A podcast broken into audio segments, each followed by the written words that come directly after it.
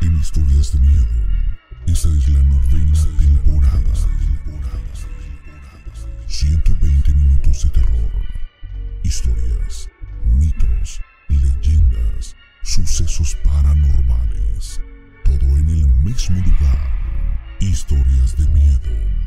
Novena temporada. Iniciamos.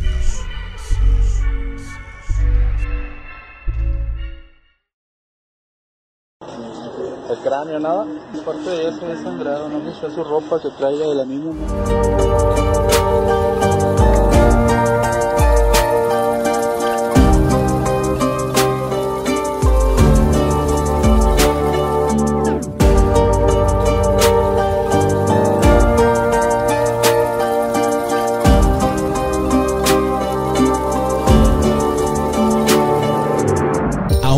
De vivir una experiencia increíble, queremos decirte gracias, porque todo fue posible gracias a ti. Sí, a ti que te sumaste con un granito de arena. Este año queremos volver y dibujar más sonrisas. Permítenos ser emisarios de alegrías para todos esos niños y niñas que viven con la ilusión de tener entre sus manos un juguete. Súmate a la colecta de juguetes nuevos y usados, en buen estado, y hagamos lo posible.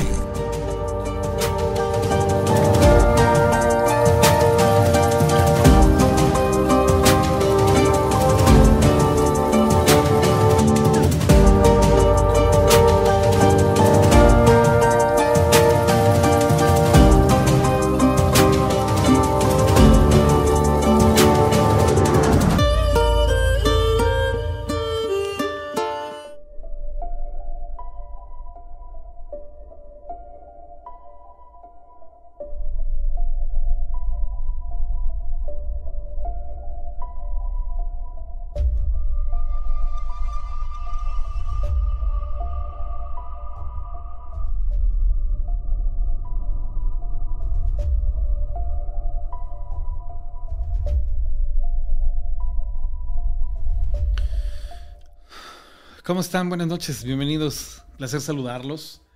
En esta noche de domingo no sé cómo se sientan ustedes, tal vez algunos pues quieran ya dormir, otros tantos tengan compromisos a media madrugada, otros más entre muy temprano y extrañamente han decidido que hoy tal vez el único día en el que pueden dormir a pierna suerte, y, digo a pierna suelta, y mañana pues amanecer más relajados. Decidieron invertir su tiempo en escuchar historias de terror. Creo que si esto es lo que le pasa a usted, bueno, déjeme decirle que no es el único. A la mayoría de los que estamos conectados es una situación que experimentamos normalmente los que somos adictos a este tipo de contenido. Le damos la bienvenida a la gente que está conectada con nosotros en las diferentes plataformas. Estoy en este momento saludando a quienes se conectan por eh, Facebook, a Jorge Luis López García, a Yelín García, ¿cómo estás? A Phantom Danaís. De Nice, perdón, Enrique Tepole, buenas noches, reportándome desde Los Robles. Váyame poniendo de dónde me están viendo para que los pueda saludar, Sari.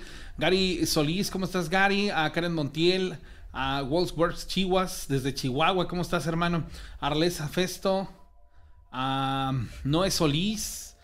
Bueno, pues a todos ustedes les mando un, un saludote bien grande. A Maralberti Guerrero, a Marcial Sánchez, a Ángel Reyes, a Martínez John. Bueno, pues a todos ustedes les mando un enorme saludo, a Omar Heredia y la gente que se va conectando con nosotros en las redes sociales. Les saludo a quien está conmigo acompañándome en esta noche, conectadas ya cien personas, más de cien personas conectadas en la página de YouTube. Gracias de verdad por estarme viendo. Saludos a Juan Carlos, a Gladiador tres equis, desde Dallas, a Liberto Estrada, a Nadia Gretel Herrero, a, Fai, a Psy Collector and the Monster Crew. Ranita, andamos desde Colima, saludos hermano. A Isa, ¿sabes por qué no podías escribir, Isa? Porque estabas bloqueada, no lo sé, pero ahorita el, el antier creo que fue que le, prácticamente volví a, a quitarle restricciones a todos, porque bueno, cada, cada diez, doce días más o menos entro a, a hacer depuración de bloqueados y, este, y ahí estabas, Isa, por eso es que no podías escribir, estabas bloqueada. Bueno, sí podías ver el programa, pero lo que no puedes hacer es este comentar. Entonces esa es la situación por la que estabas pasando, por eso tú no podías escribir. Yo creo que en algún momento sin querer te, este, te bloquearon por bloquear a alguien más, porque pasa, y entonces pues bueno, ahí se acabó. Pero me da gusto. Memo Arturo, a Mayra Velázquez Piña, ¿cómo estás? A Luis Bebé, a El, Gar- el Gamer Priest, hola. Guadalupe de los Santos, Francisco Olivares Gal- Galicia, Nieves trece, Juan Carlos, a Rosy, hola Rosy, Rubén de los Santos, Judil Flores, a Maya, Carol Cabrera, Grafito Sosa, Adrián, Adrián Vira, una chica cualquiera, a Diana Alcántara, Max Amigo, a Yadi Parra, a Torres González Jesús, a Benito. Saludos a Benito Camelo, de parte de Torres González Jesús, que esta noche siente el éxtasis total al escuchar que le mando saludos a Benito Camelo. ¿Qué les puedo decir? Hay, hay placeres en esta vida que extrañamente logra uno entender. Y la gente es algo extraña en ese aspecto, pero bueno, quiero hacerte feliz, amigo. Quiero, quiero que sientas de, ah, oh, mandé un saludo y me lo mandaron y decía Benito Cabelén. Te entiendo, hermano, te entiendo. Saludos a, a Memo Arturo, a Patricia García, a María del Carmen Mata Castañeda, ¿cómo estás?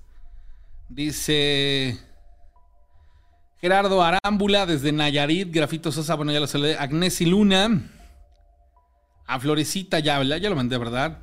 Abed, ¿cómo estás? Dice Jorge Luis Hernández, al desconectado, hermano, allá en Bucaramanga, un abrazo, hermano.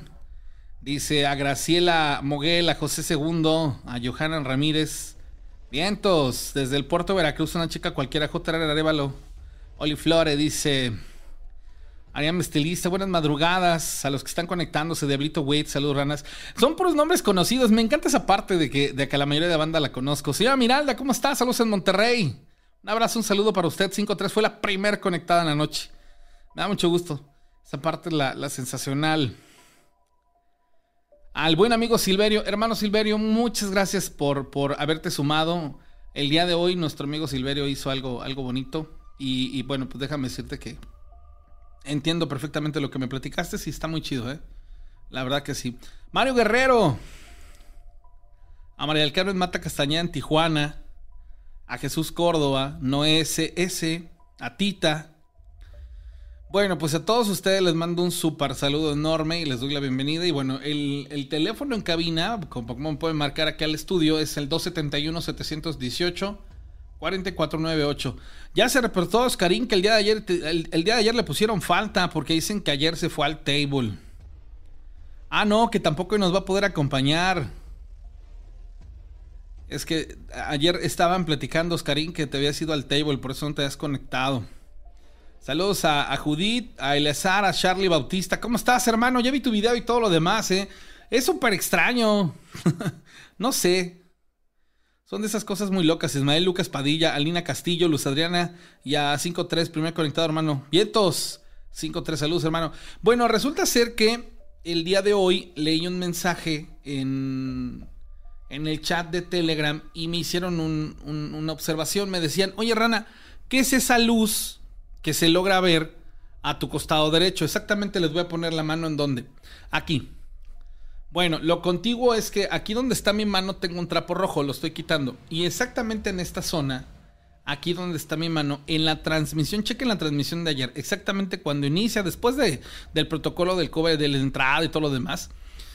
Cuando yo levanto el celular en las manos, fue de las primeras imágenes, se ve una luz blanca que se posa sobre esta parte de aquí. Aquí se posa una luz blanca que entra y sale. Y luego nuevamente entra y sale. Y ya vi el video tres, cuatro veces y les voy a explicar.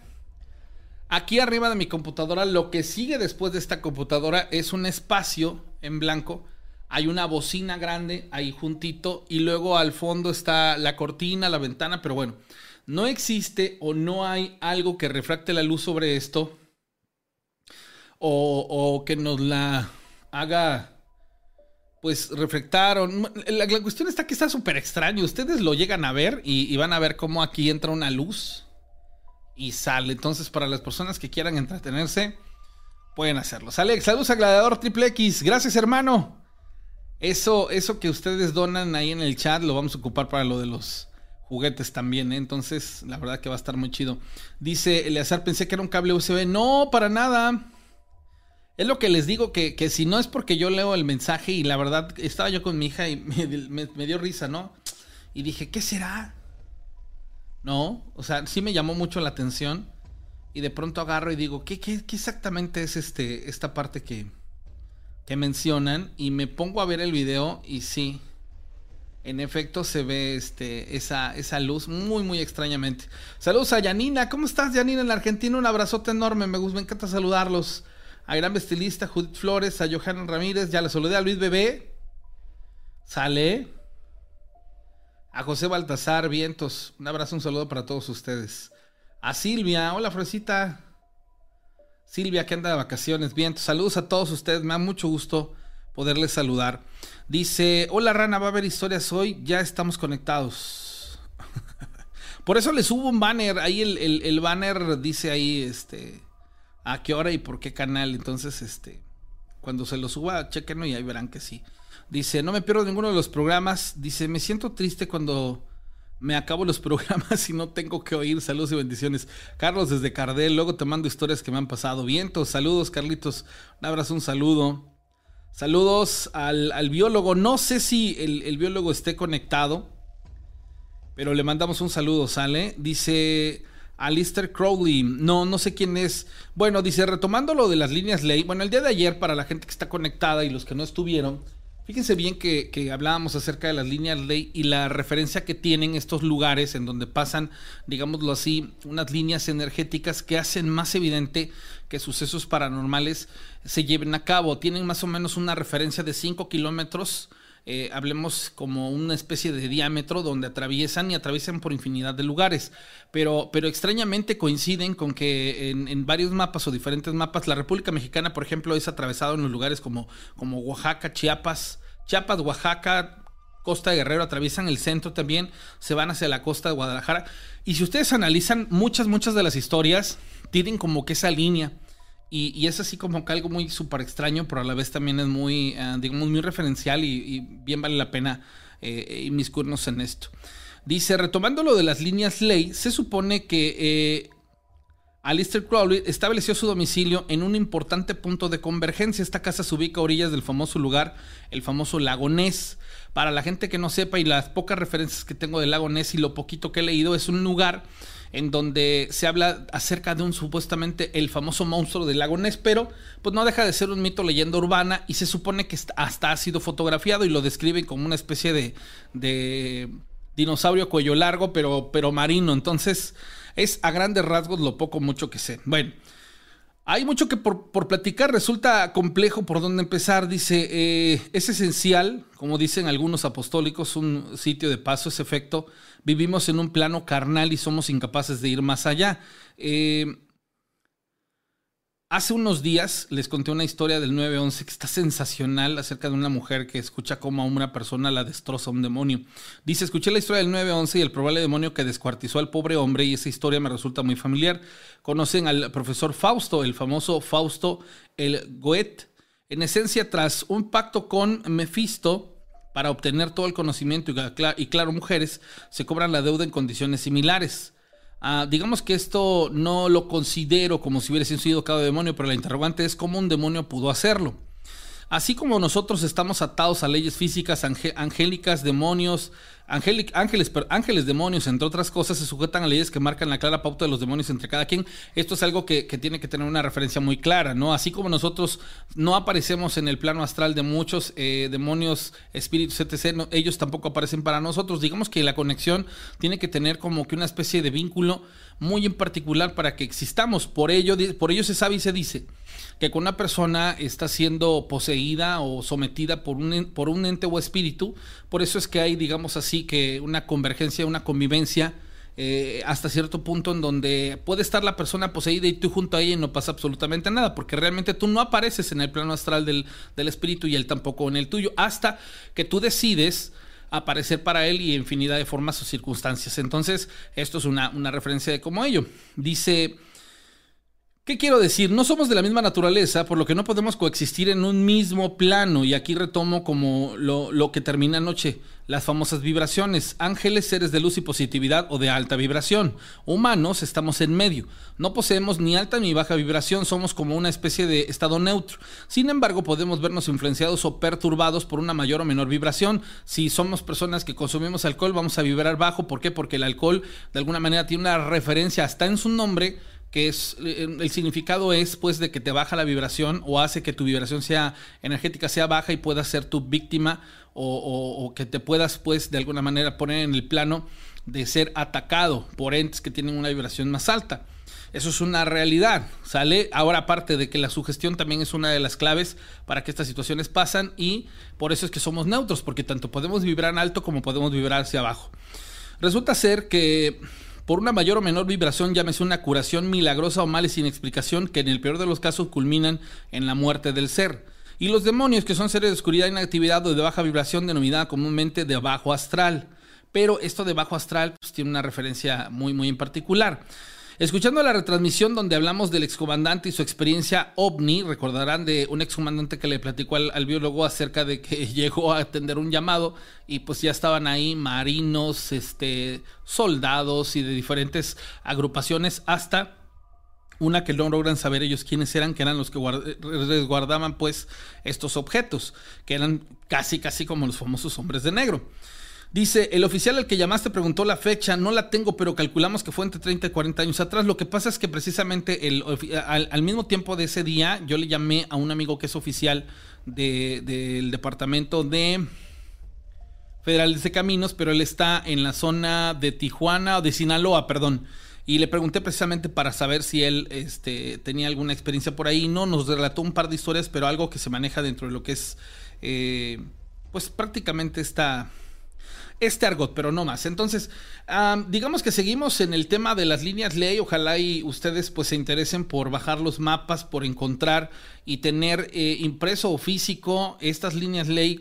Si nosotros nos ponemos a investigar, vamos a poder encontrar cómo atraviesan este, prácticamente los continentes, pero si nosotros buscamos cómo atraviesan las líneas ley, supongamos eh, Córdoba, Veracruz o, este, o el estado tal, vamos a ver cómo precisamente están como más detalladas y... basado en eso, cada que escuchamos alguna historia, pues bueno, tratar de, de, de considerar, encontrar el punto donde está esta historia y darnos cuenta si pertenecen a esa potencialidad que, que provocan estas corrientes energéticas sobre los sucesos paranormales. Resultan uh, bastante interesantes y hay cosas muy interesantes que... que ver y escuchar con respecto a esta situación, ¿sale? Si me quieren mandar un WhatsApp para contarme una historia, háganlo al dos siete uno, siete uno ocho, cuatro cuatro nueve ocho, ¿sale? A ese número mándenme el mensaje de WhatsApp. Si me quieren llamar a ese mismo número, yo les contesto al aire. O si ustedes no tienen saldo, porque pasa que me digan, no puedo hacer la llamada por la razón que sea, pero me puedes marcar tú. Yo aquí sí estoy en condiciones de marcarles, de que me marquen, inclusive de que yo les pase, eh, por ejemplo, videos. Si ustedes me mandan videos, yo aquí ya los puedo mandar luego, luego al aire, o fotografías, porque aquí tengo las condiciones idóneas para que esto sea una situación eh, real, ¿sale? Entonces, por ahí nos vamos. Saludos desde Ciudad Juárez a Jade de Bustamante, a Belardo, ¿cómo estás? A Nancy González, a Israel Romero desde Mexicali, Baja California, un abrazo. Le mando a Israel Romero, ¿cómo estás? Leonel Cortés y a Emanuel, a Arcelia Ramírez, a Brandon Eduardo, a Leo Zamorano desde Reno, Nevada, hermano, ¿cómo estás? Un abrazo enorme a Bernabé Castillo, a Ingomar Ranauro, está bien. Este, pero ¿en qué, en qué sentido está Mamila? Ingomar Ranauro, no entiendo por qué, por qué, o qué, qué se ve, no entiendo, no, no me explico. ¿O qué quisiste decir? Pero a mí me gusta. A Jania Sánchez, a César Uriel, perfecto, un abrazo, un saludo desde Tierra Blanca, Lisbeth Elvira, a Juan Hernández, Humberto Rojas, a Erika Karina Godoy, ¿cómo está? Rafael Fuentes. Bueno, pues a todos les mando un enorme saludo, están en las diferentes plataformas, sale. Lucy Princesa dice, Rana, manda saludos, please, a... desde San Miguelito. Ok, a Lucy Princesa les mando un, un saludo. Esperando que esté súper bien, ¿sale? Bueno, abrazo y saludo para todos. Entonces, pues así está el, el rollo este de, de lo que estamos ahorita platicando. Y, y les digo que, que pues está de pronto bastante interesante, ¿sale? Entonces hay que conectarnos en las diferentes formas en las que lo podemos hacer y aprovechar pues que yo puedo estar subiendo el material y que es idóneo que si me lo quieren compartir lo pueda yo hacer, ¿sale? Pero bueno, vámonos a leer o a compartirles pues parte de las historias que nos han dejado en, en, en la transmisión, gente que nos ha escrito, gente que nos ha compartido eh, pues prácticamente situaciones que ha experimentado y que de alguna u otra manera resultan muy muy interesantes y, y obviamente pues que he tenido la oportunidad y, y más allá de eso pues el hecho de que podamos compartirlas, yo preferiría mil mil millones de veces que usted me marcara, que usted me contara la historia al aire y de esa manera pues bueno podamos escuchar de su propia voz. Dice, es mal utilizar las energías para traer abundancia y salud. Me refiero a energías o rituales de un brujo. A, aquí al principio de, de lo que hablábamos, eh, digo, es una situación que estábamos tocando, que prácticamente les comentaba. El ser humano, digamos que tiene una vibración neutra. Hablemos que trabaja una vibración media. Y la facultad que tiene es que por medio de ciertas doctrinas, o en este caso ejercicios, prácticas, puede hacer que su vibración genere una elevación en la misma y alcancemos una vibración alta. Alcanzando una vibración alta vamos a repeler muchas cosas negativas y vamos a encontrar ciertos umbrales. Y por umbrales me refiero a paz, armonía, equidad, eh, trascendencia, evolución. Y la gente se va a preguntar, ah, caray, ¿y cómo fue esa situación? Ah, bueno, pues de esa manera, utilizando herramientas que nos permitan a nosotros valernos de ellas para precisamente experimentar situaciones positivas en nuestras vidas. O sea, no nada más es tomar buenas decisiones, no nada más es agarrar y hacer eh, ciertas cosas en particular, sino es elevar esas circunstancias para que nos favorezcan. Entonces, ahí, ahí está este... el asunto. Dice Karen Lozano, dice, se está interrumpiendo mucho la transmisión. Bueno, pero esto es en, en esta plataforma. Desconozco yo por qué me, me pasa esta situación, pero bueno, vamos a llegar a los treinta minutos en, en, en Facebook y de ahí nos vamos exclusivamente a, a YouTube. Saludos a mi buen amigo Omar. ¿Cómo estás, hermano? Me da muchísimo gusto saludarte. Entrañable amigo Omar, con quien tengo bastantes años de, de conocernos y sobre todo, bueno, de tener gratos recuerdos.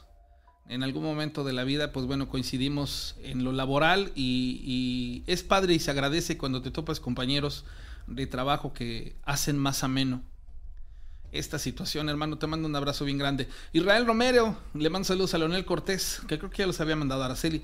Bueno, Arcelia, perdón. Entonces, ahorita nada más termino media hora aquí y nos vamos directamente a, a YouTube. Sale allá en Madera, California, para Seferino Gutiérrez, a Juan Gudiño desde Boca del Río. ¿Cómo están? Maya, Maya Ángel, saludos. Desde Yuridia, Guanajuato, Loar. ¿Cómo estás? Yasmín Jiménez Paz, saludos, Rana. ¿Cómo estás? Este, Yasmín, gusto saludarte, creo que en Río Blanco. Sale Abigail Andrade desde Jalapa. Bueno, entonces me voy con las historias. Muchas gracias a la gente que, que está compartiéndomelas, a la gente que, que me las escribe y que bueno, poco a poco las voy a ir eh, compartiendo. Dice, ¿qué puedo haber si escucho que azotan corcholatas en la, en la noche? Miren, la verdad es que cuando nosotros, no, no sé ustedes cómo sean, a mí por ejemplo, si yo escucho un ruido, por mínimo que sea en el patio de mi casa, inmediatamente me levanto y no espero a que sea parte de mi imaginación. ¿Por qué? Porque en la actualidad, pues ese tipo de cosas pueden ser alarmas y, y pueden ser una situación que podamos, pues de alguna u otra manera, eh, enfrentar y no ser víctimas de. Eh, para esto siempre hay que resguardarnos bien o, o de manera, este, pues productiva, ¿no? Tener candaditos, llavecitas y todo este rollo. ¿Por qué? Pues porque cualquiera de nosotros puede ser víctima de, de un robo, etcétera. Entonces, cuando se escuchan este tipo de robos, digo, este tipo de, de ruidos, pueden ser desde un gato, puede ser este, una lagartija, un murciélago, eh, los perros, una paloma, no sé. Y lo mejor y lo más sano es no sugestionarnos, porque si no nos sugestionamos podemos enfrentar sin miedo estas situaciones. Cuando ya corroboramos que no son cuestiones físicas, evidentes, lógicas, que son de sentido común, pues bueno, viene el tranquilizarnos. Si se repitiera esta situación y cayéramos en el punto en el que no le podemos dar una razón, ahí tal vez tendría que venir la reflexión, ¿no? De a ver, ¿qué exactamente puede estar pasando? Antes de asustarnos. Pero si ya lo que pasamos es o empezamos a experimentar ya son cuestiones no solo de ruidos, sino aparte de ruidos, este, cosas que son constantes, eh, objetos que se mueven, que se caen. Ah, bueno, entonces ahí ya estamos hablando de otras cosas y la parte importante es no sugestionarnos para no bajar nuestra vibración hacia una herida espiritual y que lo que esté ahí albergado pueda hacernos ninguna clase de daño. Siempre es que mantener la tranquilidad y el uso del sentido común por encima del miedo para que podamos hacer algo. Si no lo hacemos así, pues vamos a tener consecuencias y creo que nadie de nosotros pues quiere este pues experimentarlas. Dice Julio Sandoval, toda la magia es mala. Con respecto a lo de la magia, les voy a decir una cosa. Hay ciertos dogmas, escuelas, etc, etc, que trabajan esos aspectos, las cuestiones de la magia. ¿Qué es exactamente la magia? ¿Cómo la magia? ¿Cómo definen ustedes la, la palabra magia? Bueno, les voy a decir una cosa. Tengo un amigo que es eh, hipnotizador, ¿no? O sea, esto a lo mejor igual para los que lo han visto en la tele y etcétera cosas van a decir, esa cosa es este es falsa. Bueno, mi amigo se involucró en, en lecturas y, y tuvo una amplitud de mente bien cañona y empezó a trabajar ejercicios y el tipo logró ser hipnotizador. No sé a qué nivel sea en estos instantes de su vida. Tenía ya algo de tiempo que no lo veo.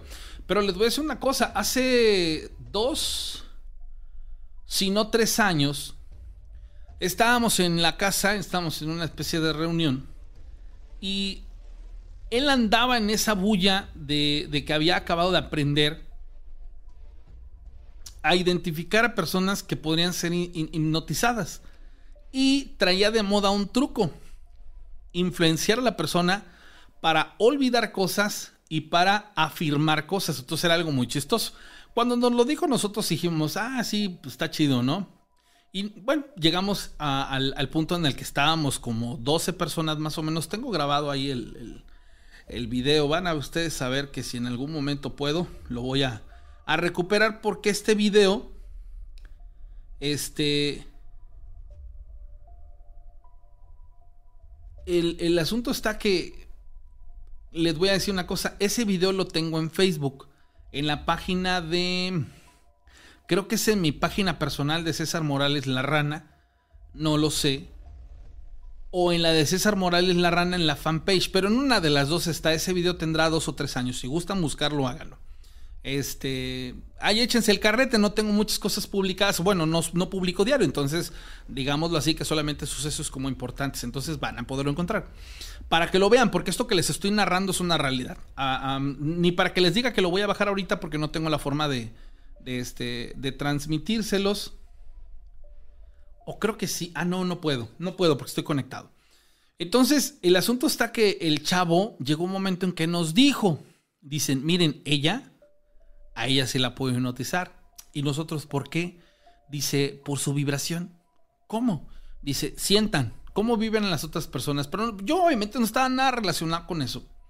Y de pronto, ¡pau! Resulta ser que en efecto se veía y se sentía una sensación distinta a la, a la normal. Pero bueno, me voy a despedir de, de Facebook, señores. En estos instantes me desconecto de Facebook porque hay muchas personas que me están aquí haciendo la observación de que tienen problemas con la continuidad del... del programa. Les voy a colocar en estos instantes la liga para que se puedan conectar a este a Jaray, pero no sería aquí. La liga para que se puedan conectar conmigo ahorita en YouTube, ¿sale? Entonces aquí estoy eh, compartiéndoles prácticamente en estos instantes la liga para que se puedan conectar en, en YouTube, ¿sale? Ahí les dejo la liga.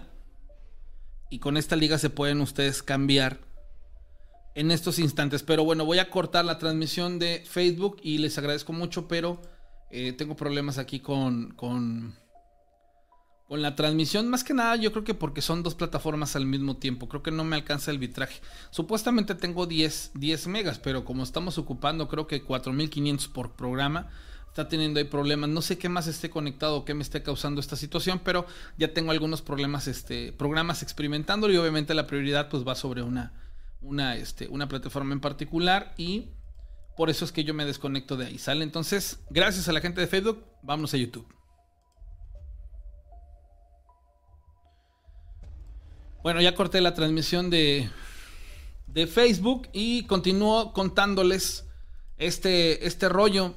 Entonces él nos dice, oye, Rana, es que esta chava yo la puedo hipnotizar porque por su vibración. Entonces era de los primeros acercamientos que yo tenía a este tipo de cuestiones.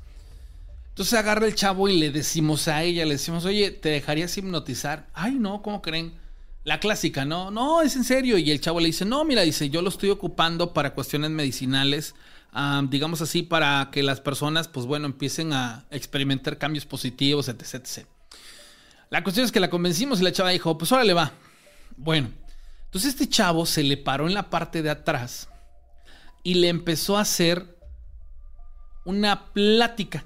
Y se acuerdan que en algún momento yo les dije que la voz, la vibración de la voz, ciertas palabras provocan una conexión hacia las ondas, en este, hacia las ondas este, electromagnéticas, y el efecto que tienen en la modificación de nuestra conducta. Bueno, pues todo eso está hilado, la hipnotización es eso, más muchas otras cosas más. Entonces el chavo le empieza a hacer plática, le empieza a decir cosas y ¡pac! Las hace en la cabeza y le decía, y cuando nos dimos cuenta, se desconectó la chava.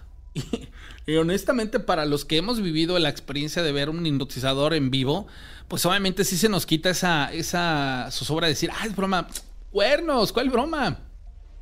Entonces le dice, ¿cómo te llamas? No, pues me llamo Alejandra. Bueno, cuando yo truene los dedos a la cuenta de tres, tú no te llamas Alejandra, tú te llamas Mariana. Recuerda, tú te llamas Mariana. A la cuenta de tres, tu nombre es Mariana. Una, dos, pa, despierta. Entonces despierta la chava. Está como adorbitada. Le decimos, ¿qué onda? ¿Cómo estás? Bien, bien, bien, bien. Y le dicen su nombre, Alejandra. Y luego, luego, ¿quién es Alejandra? ¿Tú? No, yo me llamo Mariana. Y nos agarra el ataque de la risa. Y entonces dice la chava, ¿cómo? Dice, ¿cómo te llamas? Dice, Mariana. No, tú te llamas Alejandra. No, yo me llamo Mariana. Y Mariana y Mariana. Entonces, de pronto y después de que estábamos riéndonos demasiado, agarra y dice, duérmete, y pau, se cae la chava así dormida. Y ya entonces el chico este empieza a hacerle una, una labor, ¿no? Y le dice, ¿sabes qué onda? Este, va a pasar esto, etcétera. Bueno, la cuestión está que termina el, el, la situación esta del, del hipnotismo, y la verdad que sí me quedé súper sorprendido porque dije, ah, güey. O sea, una cosa es que te lo platiquen, una cosa es que te digan, pero otra cosa que lo vivas. Entonces este brother, la mera verdad, me super impactó con aquella ocasión en la que experimentamos este tipo de situaciones. Ahí nomás para que lo vean, dice, aquí en Río Blanco, Veracruz, se escucha mucho La Llorona entre las doce y las cuatro de la mañana. Estoy por eh, Tenango. Dice, hola amigo Rana, saludos desde Tijuana, escuchando siempre el programa y siempre aportando nuestras historias. Si tienes oportunidad, este, excelente programa. Vientos. Vientos, vientos. Eh, pero no me pone aquí quién es. A ver si me puede este, mencionar quién es la persona que me está escribiendo desde Tijuana. Ah, Martín. Te estaba yo leyendo, sí es cierto. Martín, ¿cómo estás? Mi buen amigo Martín, te mandamos un saludo a la distancia. Dice, hola Rana, ¿cómo estás? Soy Carlos, soy de Cardel y te voy a platicar algo que me ocurrió a mí. Cuando tenía doce años, fuimos a la casa de Hernán Cortés, aquí en la antigua Veracruz. Acudí con mis papás y mis hermanos. Por curiosidad le dije a un hermano, ayúdame a entrar al horno que está en esas ruinas, por el hecho de que me llamó la atención una simple piedra que estaba hasta el fondo. Entré, la tomé, me la traje a casa, y esa noche estaba yo durmiendo todos al mismo tiempo en el mismo cuarto, en camas diferentes. Y de pronto escuché que tocaban a la ventana. Tocaron a la ventana tres veces en el cristal y obviamente me desperté. Y pensé que había alguien afuera. Y lo más extraño es que empezaron a nombrarme. Carlos, Carlos, Carlos. Tres veces dijeron mi nombre. Y volvieron a tocar otras tres veces. Me quedé paralizado esa madrugada, no veía la hora. Pero me asustó muchísimo, salí volado de la cama de mi hermana, pero ya iba yo llorando y súper asustado. Empezaron a pasarme cosas extrañas, empecé a oír cosas extrañas y a sentirme sumamente nervioso. Pero les voy a decir una cosa. Yo pensé y razoné y usando el sentido común me di cuenta que tal vez era por la piedra que yo había sacado de aquel horno. La verdad, la llevé al mismo lugar y solo así dejé de experimentar los ruidos. Les he de decir que nadie más oía extrañamente todo lo que yo. Y también les he de decir que aunque me llamó la atención, para mí esa era una piedra normal como cualquiera. No era absolutamente diferente a otras, pero esta es mi historia. Dice, yo también vi un hipnotizador cuando iba a la escuela y sí lo creo, porque hipnotizó a mi hermana. Vientos. La verdad es que sí. Dice Rosy, es verdad sobre el hipnotismo, lo he visto y vivido muy de cerca con mi ex esposo que lo practicaba.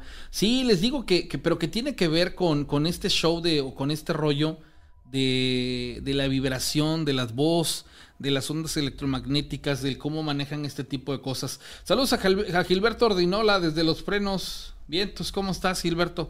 Te mandamos un, un abrazo, ¿sale? Entonces ahí para la gente que está ya en estos momentos eh, conectada, ¿sale? Tengo otras historias. La siguiente historia que les voy a platicar son de las que me, me envía la gente y con todo el gusto del mundo les voy compartiendo. Yair Castillo, buenas noches, saludos. Vientos, saludos, un abrazo. Dice, hola Rana, la historia que te voy a platicar tiene que ver con un suceso familiar súper extraño, pero más allá de extraño, una situación que me inquietó y me quitó el tiempo, perdón, me quitó el sueño durante mucho tiempo. Al pasar bastantes semanas logré volver a conciliar el sueño porque fue algo muy impactante. Lo único que sí te puedo decir es que hasta la fecha no he podido resolverlo, no, es más, no sé cómo hacerlo y aún de vez en cuando lo sigo experimentando. Dice, yo nací allá por mil novecientos ochenta y cuatro, hoy en día tengo treinta y tantos años de edad, treinta y siete para ser exacto, y lo que me pasó tiene apenas cinco años. Cuando yo nací, mi padre fue a comprar cigarros y nunca regresó. Esa es la clásica, hermano, no te sientas mal por ello. Dice, nunca regresó, por lo que mi madre fue mi padre y mi madre. Yo creí sin, crecí sin ninguna necesidad porque mi mamá hizo todo lo posible porque yo tuviera, todo, tuviera cubiertas todas mis necesidades. Al pasar muchos años, cuando era yo un adolescente, le pregunté, mamá, ¿quién es mi papá? Ella solo me contestó, es un hombre que se desobligó de ti, que no quiso saber de ti. ¿Por qué? No, es que me gustaría conocerlo y saber de él. Mi madre me dijo que se le hacía injusto, pero que también se le hacía lógico que en algún momento yo lo quisiera hacer. De antemano me dijo, dice, mira, dice, yo te puedo decir quién y dónde está, pero lo que no te puedo asegurar es cómo te va a tratar. Sin embargo, no te quiero exponer a que te haga una grosería. Si me das tiempo, cuando tú seas mayor de edad y tengas más más abierta tu mente y más formas de defenderte, si quieres yo misma te acompaño, dice, pero ahora te, te sugiero que no experimentes absolutamente nada de esto. Bueno, la cuestión está que llegué a los dieciocho años y tal cual me dijo, me llevó a ver y a conocer a quien me había engendrado. Resulta ser que era un hombre como el que jamás yo me imaginé, nunca lo había visto en fotos porque mi mamá no tenía fotos de él, pero extrañamente a ese señor yo ya lo había visto un par de veces en la escuela, por lo que supongo él de alguna u otra manera sabía yo quién era y me iba a espiar. Dice, cuando yo llegué me acerqué y le dije hola. Inmediatamente me volteó a ver, se puso a mi altura y me dijo hola hijo, Esto me confirma que sí sabía quién era. Inmediatamente le dije, ¿por qué me abandonaste? Y él me dijo, antes de cualquier cosa debo decirte que estoy muy arrepentido y que me gustaría poder componer las cosas, resarcir el mal que te hice y recuperar el tiempo perdido. Me sentí un poco extraño, le dije que lo que primero tenía que hacer era hablar con mi mamá. Inmediatamente me fui con ella y ella me, me dijo que se sentía cómoda porque lo que había pasado pues no es lo que ella se había imaginado, pero que de alguna u otra manera el hecho de que me dijera esas cosas le tranquilizaba porque yo iba a tener la oportunidad de conocer a mi papá. Empezamos una convivencia muy escueta, lo veía muy poco, una o dos veces al mes, ya que él era una persona que trabajaba mucho y salía fuera. Extrañamente la vida, a pesar de que había yo recuperado unas cuantas oportunidades para estar con él y conocerle, me lo volvió a quitar. Él falleció en un accidente carretero. Fuimos a su velorio, lo fuimos a enterrar y yo le preguntaba a la vida que por qué. Primero me lo había quitado por un error de él y luego al tiempo cuando lo recuperé la misma vida se lo había llevado. Era algo que me tenía de alguna otra manera pensativo y decía que por qué había experimentado eso. En una ocasión y semanas después me quedé dormido y lo soñé. Cuando lo soñé es como si yo abriera los ojos dentro del cuarto donde yo duermo y él estaba sentado en una silla frente a mí. Lo primero que me dijo es, nunca vayas a quitar una silla frente a tu cama, porque siempre voy a estar ahí cuidándote. No se te olvide. Yo la verdad me sentí extraño y le pregunté que, que qué había pasado en realidad y él me dice que pues simplemente caprichos de la vida y que por eso él se había tenido que partir, pero que no me preocupara, que en algún momento volveríamos a estar juntos y que cuidara mucho de mi mamá, pero eso sí, que la silla nunca la quitara.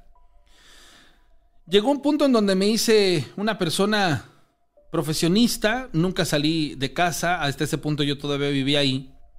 Comencé a trabajar para una empresa que me obligó a empezar a tomar viajes largos. En esos viajes largos conocí a una mujer y al poco tiempo nos casamos. Cuando nos casamos tuvimos la oportunidad de comprarnos una propiedad, no tan lejos de la casa de mi mamá, pero sí nos cambiamos. Obviamente en mi recámara pues ya no tenía yo esa silla que mi papá me había pedido que nunca quitara. De la nada les he de decir que todo estaba de alguna otra manera pues de cierta manera controlado hasta hace algunos años cuando lo empecé a soñar todas las noches. Platicaba yo con él, pero la, lo extraño es que no dormía, me la pasaba yo platicando con él de muchas cosas de la vida, me contaba algunas anécdotas, el cómo me espiaba, las cosas que... Me contaba muchas cosas que a mí me dejaban sumamente eh, tranquilo y yo decía, wow, o sea, a pesar de que ya está fallecido, todas estas cosas que me estoy enterando que me dice me parecen algo hermoso. Pero empecé a dejar de dormir. ¿Por qué? Porque aunque sí dormía, en mis sueños estaba yo en una actividad fortuita. Empecé a sufrir de dolores de cabeza y empecé a ponerme mal físicamente. ¿A qué grado? Al grado de vivir un estrés increíble. Me enfermé de la presión y empecé a tomar medicamentos para relajarme, inclusive pastillas para poder dormir. Cuando yo tomaba las pastillas no lo soñaba, pero por aquí dejaba las pastillas, empezaba yo a soñarlo. En una de esas me dijo, necesito que vuelvas a poner la silla aquí en el cuarto, porque no tengo dónde estar, dice, y ya me cansé de andar caminando por toda la casa. Yo obviamente le pregunté, ¿cómo? También en esta casa estás, dice, a donde tú estés te voy a seguir. Entonces, yo lo que hice fue, pues le dije, ¿sabes qué? Es que no puedes quedarte en el cuarto porque estoy con mi esposa, por favor te pido que la silla eh, la voy a poner en otro lado y pues ahí, ahí te sientes si quieres aquí frente a la puerta. Pero mi esposa me veía extraño y me decía que por qué ponía yo una silla frente a la puerta y obviamente yo no le iba a contar lo que me estaba pasando porque me podía tirar a loco. La cuestión está que me empezaron a agobiar ambas cosas, el hecho de que mi mujer no supiera lo que yo experimentaba y el hecho de que yo experimentara cosas diarias con mi padre muerto. Es como si sí estuviera recuperando el tiempo, pero lo hacía de una manera muy extraña. Al pasar las semanas empecé a colapsar porque ni dormía ni estaba tranquilo. No podía contarle a mi esposa y al mismo tiempo no dejaba de soñar a mi padre. Tuve que hablar con él y decirle, necesito que por favor me des mi espacio y me dejes un tiempo tranquilo, porque estoy enfermo y no sé cómo solucionar esta situación. No le puedo contar a mi esposa porque no sé qué pueda pasar. En ese momento mi papá se enojó muchísimo y me dijo que no era justo, que él solamente estaba aquí para tratar de recuperar el tiempo que habíamos perdido y que lo estaba haciendo muy gustoso y que podía estar en un mejor lugar, pero había decidido quedarse aquí para poder trabajar conmigo ese tiempo, el que nunca habíamos estado juntos. Obviamente yo me sentí muy mal en decirle esto, pero también le explicaba que pues yo tenía ya una vida de pareja y él me dijo, es que ¿para qué te haces de compromiso si tú lo primero que tenías que hacer era recuperar el tiempo conmigo? En un tiempo yo me iba a ir y pues tú ibas a poder hacer tu vida. Entonces lo que hice fue decirle, mira, yo no sé si esto es una realidad o es producto de mi imaginación o del hecho de tantos años que viví sin ti o qué me esté pasando, pero de antemano ya no quiero seguirlo experimentando, así que te pido que por favor, así literal, me dejes en paz. Dice, a partir de ese momento yo noté que mi padre se enfadó, pero también se entristeció. Al poco tiempo dejé de soñarlo y empezaron a, las cosas a tomar su cauce, pero sí sentí yo una especie como de, de miedo. Dentro de mi casa, todas las cosas que había se echaban a perder, las flores se marchitaban, inclusive la cocina y el baño se tapizaban de hormigas. La sala, en la sala encontrábamos ratas, cucarachas, había una especie como de olor a pestilencia. Y yo empezaba ahora a colapsar por eso que me estaba pasando, pero pues obviamente tuve que buscar ayuda y me mandaron a hablar con un sacerdote. Cuando se lo platiqué, solo me miró como una especie de, de, de como si estuviera yo loco. Tuve que ir a ver a otra persona para que me ayudara, que pertenece a otra religión. Le conté mi historia y lo único que me dijo fue, mira, lo que pasa es que está siendo atormentado por un espíritu. Dice, pero entonces no es mi padre. Dice, no creo que sea tu padre. Dice, lo que pasa es que tú te encontrabas débil y muy seguramente te impregnaste de algún ente que está drenando tu energía y que sabe exactamente por dónde llegarte y tú estás siendo víctima de ello. Te recomiendo que hagas esto, esto y esto. Llegué a casa y le, le tuve que platicar a mi esposa y le dije que bueno, que yo suponía que era mi papá, pero que me habían dicho que no era él, que era algo más. Entonces ella me dijo, dice, extrañamente yo he visto en la casa, en tales lugares, la sombra de un hombre vestido de negro así, así, así en tales condiciones. Obviamente ahora éramos los dos los que estábamos experimentando una situación así.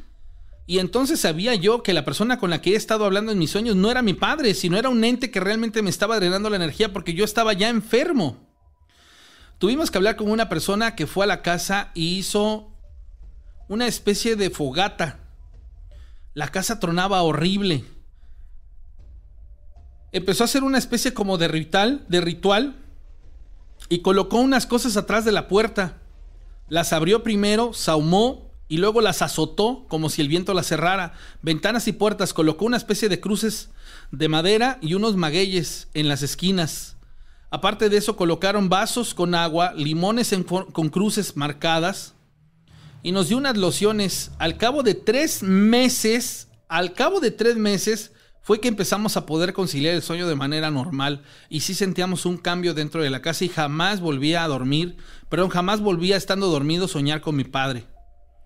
Poco tiempo después, en un sueño, se me, re- se me reveló una persona de forma oscura, muy grande y que me decía, no te vas a librar de mí, no te vas a librar de mí, no te vas a librar de mí.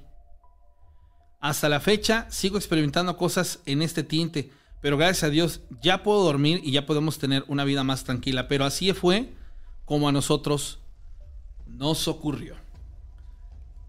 ¡Bolas!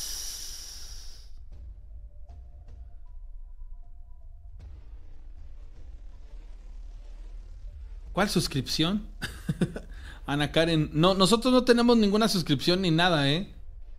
No se paga absolutamente por suscribirse porque no estamos este, en nada de eso. Si quieren hacer un, un donativo comprando un sticker, eso sí lo pueden hacer, pero no tiene nada que ver. No, no, no es un programa al que tú acceses a ninguna clase de, compañ- de contenido por, por ninguna circunstancia, ¿eh? Entonces, Ana Karen, para que no tengas ahí este, la duda, no se paga absolutamente nada por ninguna suscripción. No sé exactamente a qué te metiste o a dónde le diste. Pero no, eh, para nada. Si no, aquí nos lo marcara en el chat. Entonces, este, yo te lo digo para que estés tranquila. El, el chat es completamente gratuito, igual que la transmisión y todo lo demás. No hay absolutamente nada atrás de este, de este, de este detalle. O sea, le voy a, a conectarme al, al WhatsApp para que lo puedan ver, porque me enviaron un, un audio y quisiera eh, reproducirlo, ¿sale? Entonces voy a reproducir el, el audio que me mandan al WhatsApp. Espero que sea una historia. ¿Qué onda, Rana? Este, buenas madrugadas, y me gustaría hacer una pregunta a ti, el auditorio. Mira, no sé si, si sea algo paranormal o, o idea mía, pero la verdad el dinero que me pagan en la panadería donde trabajo, yo lo recibo físicamente, de mano a mano. Y hay veces, o si no, por lo regular, siento que no me rinde, que se va muy rápido. No sé si sea que te lo den de mala gana, o como muchos dicen, jineteado. La verdad me gustaría ver si a alguien no le pasa igual. Te lo comento con todo respeto y sin ofender a nadie. Yo no tengo, como se puede decir así, un vicio o necesidad como el alcohol o, o el cigarro o algo así.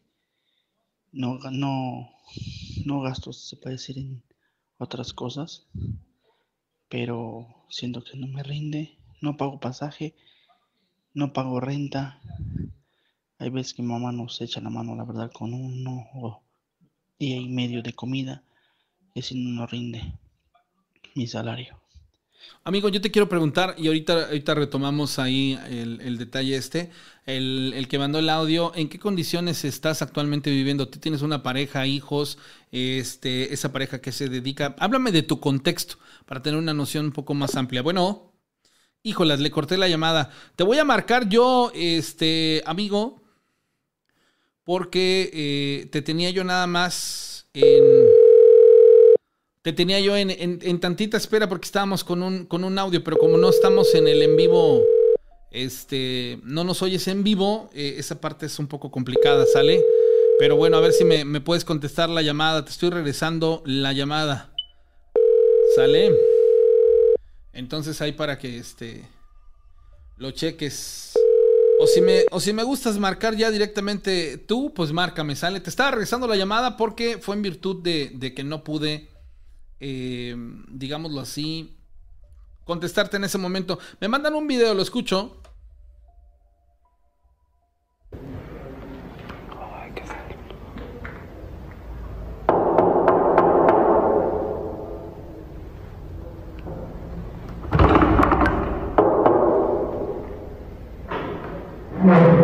Bueno, es un video donde están ahí en un, en un lugar algo eh, extraño. Sale, hola, ¿cómo estás? Fernando, me da gusto saludarte. Que tengas una feliz noche, Fernando. ¿Cómo estás? Sí, hola, eh, Rana, muy buenas noches. Eh, ¿Cómo estás tú y toda tu familia? Muy bien, Fernando. En el programa, contentos de escucharte. A ver, platícame, ¿en qué nos vas a platicar esta noche? Muchas gracias, eh, Rana.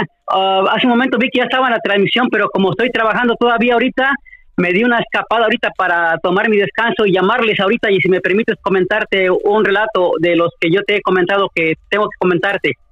Ok, adelante. Eh, pues bueno, Ran, antes que nada, si me lo permites, por favor, le mando un saludo para todos los que están en la transmisión, y si a veces no puedo yo este, estar en el chat es porque estoy trabajando, pero siempre estoy con ustedes, y a todos, sin que falte nadie, un saludo y un abrazo a todos. Gracias, Fernando, todos te escucharon. Eh, gracias, Rana. Pues fíjate que esto que te voy a comentar eh, es algo que me pasó a mí cuando yo tenía ya pasadito de siete años. Al poco tiempo que me sacaron de la escuela, ya te relaté a ti, eh, Rana, este, y a Pavo, después de que mi amiguito imaginario este, golpeó a los niños y me sacaron de la escuela. Uh-huh. eh, en este caso, eh, Rana, como yo como yo me salí, digamos, o me despidieron, ajá, antes de que terminara el curso escolar de segundo año. Uh-huh. Este, a veces es muy difícil para mí relatarlo, Rana, discúlpeme, por favor. Sí, no, no te preocupes, este, te entendemos. Adelante. Ajá, este, pues mi papá me castigó de una manera, pero caray, Rana, que no se lo deseo que ningún padre maltrate a su hijo, a su hijo así, porque me dio una golpiza que casi me mata a golpes, eh, porque según él yo era un, un niño muy malo, Rana. Ok. ¿Y sabes a qué me castigó él? ¿Cómo te castigó? Aparte de golpes. Me dijo que aparte de los golpes, me dijo que el curso, el, el, el, los otros casi seis meses que faltaban del curso, me iba a castigar a trabajar en el campo porque él tenía muchas siembras de cultivo, ya, él ya era un hombre millonario, Ranael. Okay. Me mandó a, a hacer cultivos de, no sé si sepas tú que la, en México en los campos se dividen por, la, cada mil metros cuadrados se llama una tarea, se le llama. Ajá. Ahora él tenía cultivos de veinte tareas, treinta tareas, cincuenta tareas de cultivo de cebollas, unos campos bien enormes allá por el rumbo de Cibac, Chutepec, Tejalpa, por allá. En esos tiempos era un, era, no, no estaba grande la ciudad de Cuernavaca. Ok. Pues en esos campos de por allá, Rana, me dejaba él amarrado. Fíjate, compré una cadena como de unos, ¿qué serán? Entre cincuenta o setenta metros. Ajá. Me amarraba del cuello y de, una, y de un pie y castigado a deshiervar en los surcos donde se siembra la, o donde se planta la cebolla, Rana, por el resto de los casi seis meses. Me iba a castigar él así. ¿Y esta, esta situación, tú estabas solo en este lugar o había otras personas adultas que te veían? Casi no, Rana, porque eran campos de cultivo muy lejos. Si una persona te llegaba a ver en el transcurso del camino, los caminos estaban muy retirados, que una persona se llegara a darse cuenta, no era fácil que alguien te observara o te pasara a ver. Ok, ¿y, y qué, qué, ah, estaba qué, muy qué, solo. ¿Qué fue lo que, ocurrió, lo que te ocurrió entonces ahí, este, Fernando?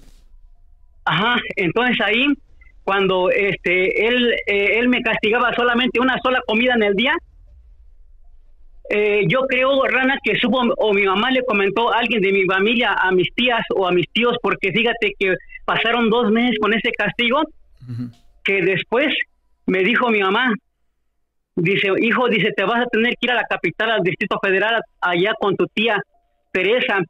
Ella tiene una, una tía que es una señora muy millonaria y, y su esposo tiene una fábrica de ropa.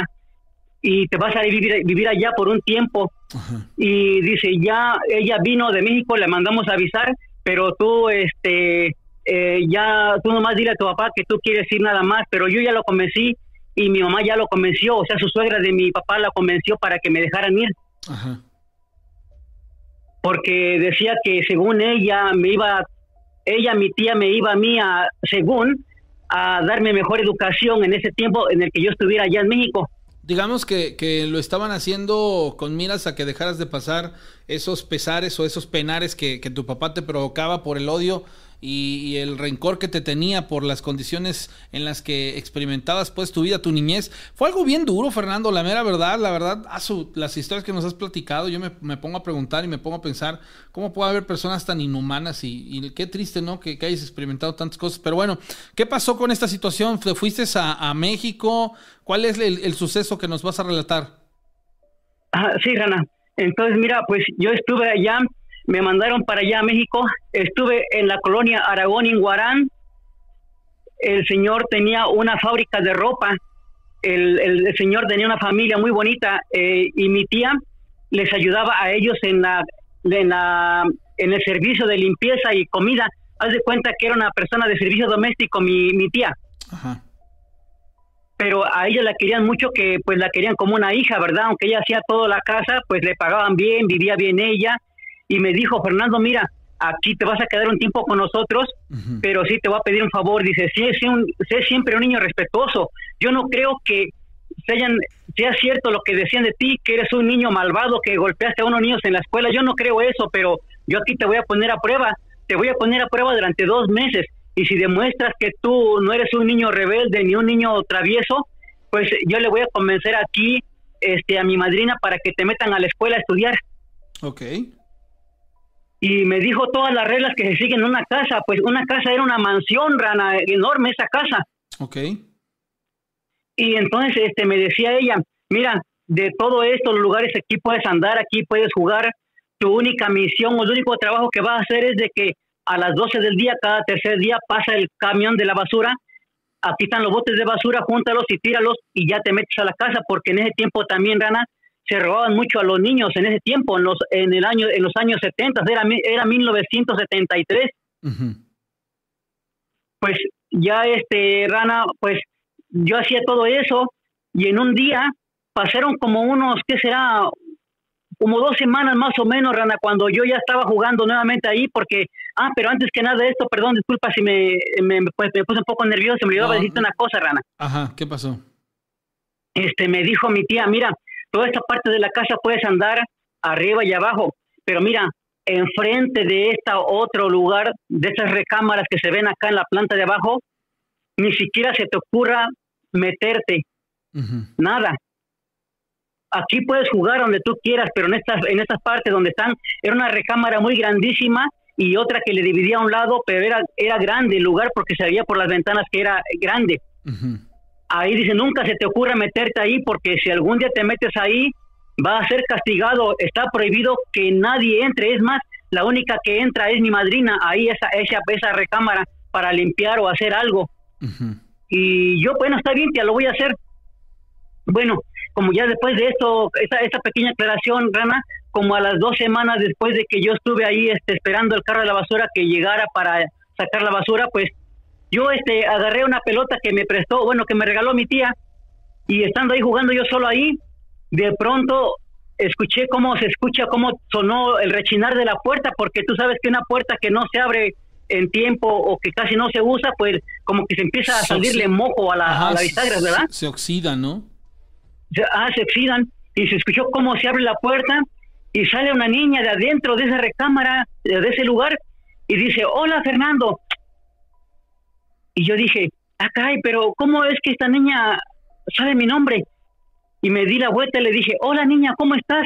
Pero Rana, como te digo, estaba yo niño, no, lo único que le noté de raro es de que la niña estaba muy blanca, blanca, blanca, y los labios casi bien morados, su... y su pelito así bien negro, sus politas, pero de un vestido blanco la niña. Uh-huh. Y yo le dije, sí, ¿cómo sabes mi nombre? Dice, me dijo ella, porque yo te conozco desde hace mucho tiempo. Y, y yo le dije, pero si a mí nunca me han presentado contigo, mi tía ya me, me presentó con la familia, el señor Pepe, su hijo este también, su, madre, su, su, su mamá, su madrina, todos los conozco, pero a ti ¿A no. Ti no? Uh-huh. Dice, no. Ajá, a mí no me, ajá, digo, ¿por qué a mí no me presentaron contigo? Dice, es que yo vivo, aquí vivo con mi mamá. Ah, bueno. Y ya no, se me ocurrió y me dijo, ¿puedo, ¿puedo jugar contigo, Fernando? Le digo, sí, está bien, juega conmigo, nada más que estoy esperando que pase el camión de la basura. Está bien. Bueno, pues, Rana, dígate hasta algo inocente, ¿verdad? Un niño de esa, de esa, esa edad. Uh-huh. Jugábamos ella y yo, pero en ese tiempo, cuando yo jugaba con ella, mi tía se iba siempre por las mañanas al mercado a comprar la fruta, legum, legumbre, todo lo que se necesitaba ella, la carne, lo que iba a cocinar ella, se iba. Uh-huh. Muchas veces no la acompañaba ella, a veces sí la acompañaba y a veces no. Y cuando tenía que tirar la basura, pues ella, yo me quedaba ahí en la casa y todos iban a trabajar temprano, este, Rana, no se quedaba nadie en la casa. Uh-huh. Y ya después, de esas dos semanas después, fíjate que pasó este, este algo curioso que me dijo la niña. Fernando dice, ¿no quieres conocer a mi mamá? Está allá dentro de la recámara. Y yo le dije, oye, pero es que tengo prohibido por mi tía meterme a ese a esa recámara, a ese lugar, porque ella me lo prohibió y se enojó porque me van a castigar. Dice, no, no te preocupes, mira, si yo me doy cuenta cuando ya ella venga, yo te voy a, a decir, Fernando, salte, Fernando, salte, y ya te sales. Pero quiero que conozcas a mi mamá porque ella quiere conocerte. Uh-huh. Y, y ya, bueno, Rana, yo me metí ahí y dije, híjole, a ver si no viene mi tía y se enoja, estaba bien preocupado, bien nervioso.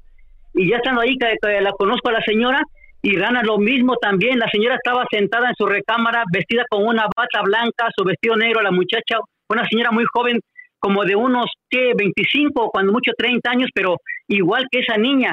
Uh-huh. su, sus manos bien blancas, su vestido blanco, su, sus, su piel bien blanca, pero sí, los ojos bien morados.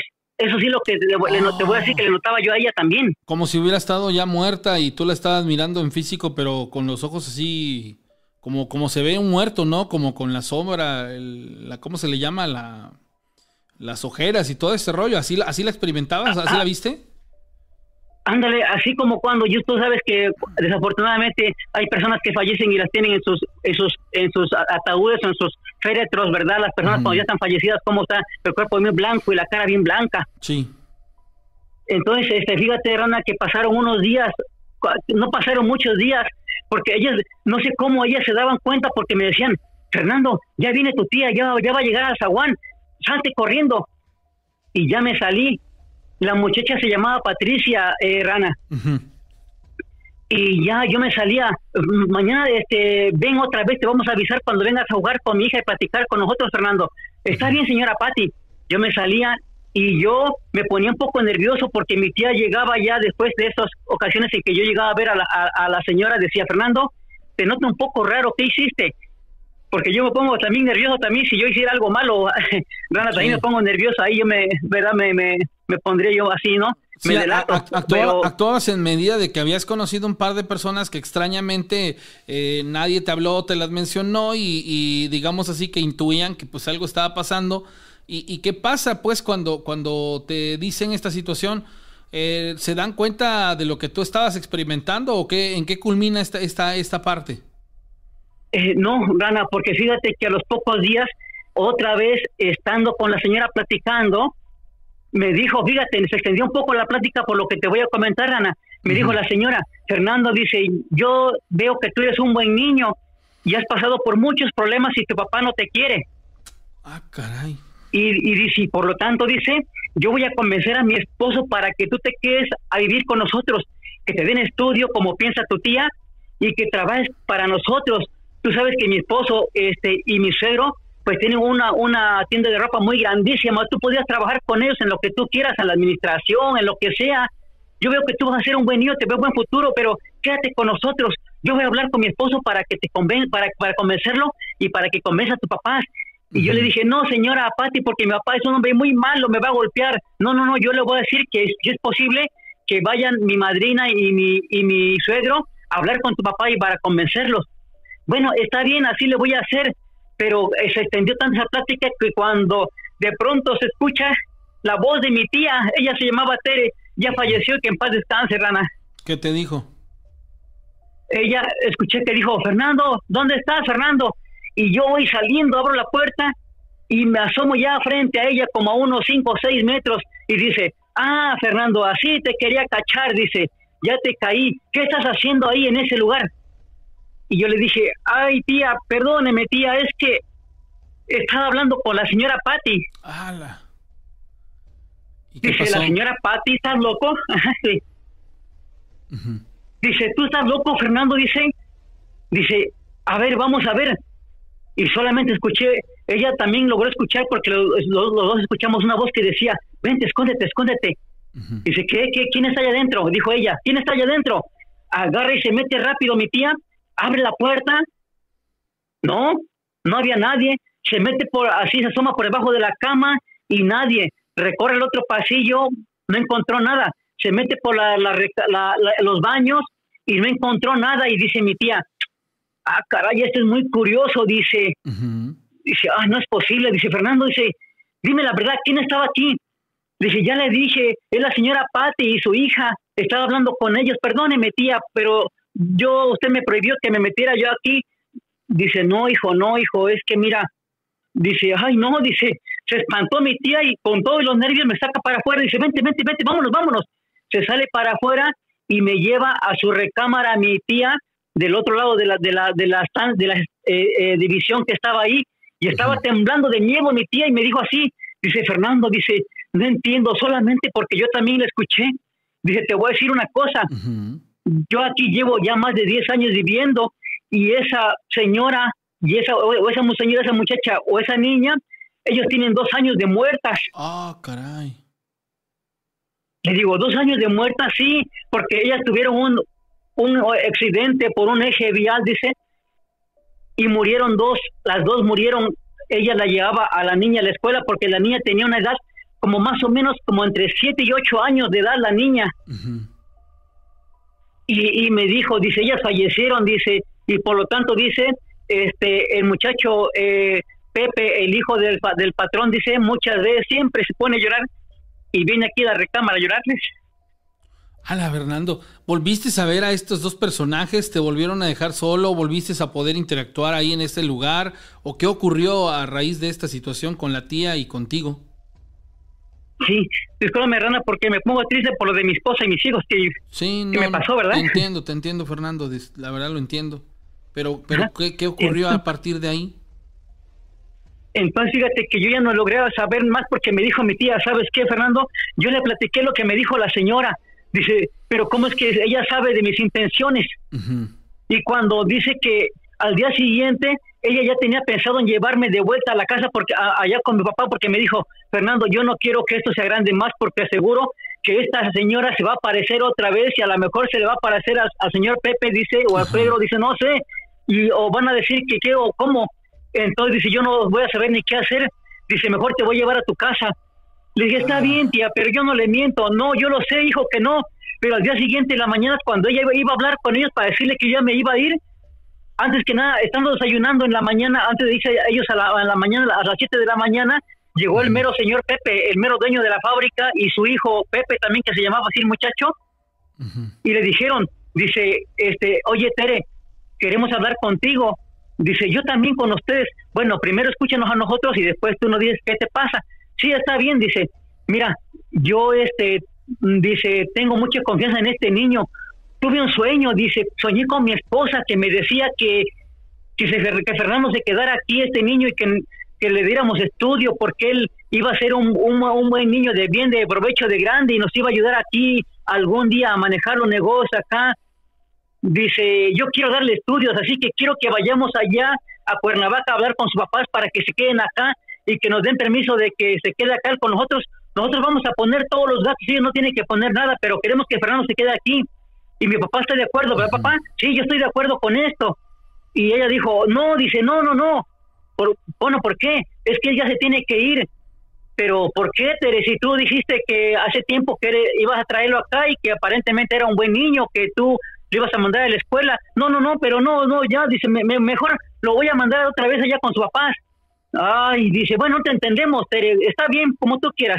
Y ya me dijo el señor, el mero señor don Pepe y el muchacho, su hijo, me dijeron, Fernando, mira, ponga mucha atención en lo que te voy a decir.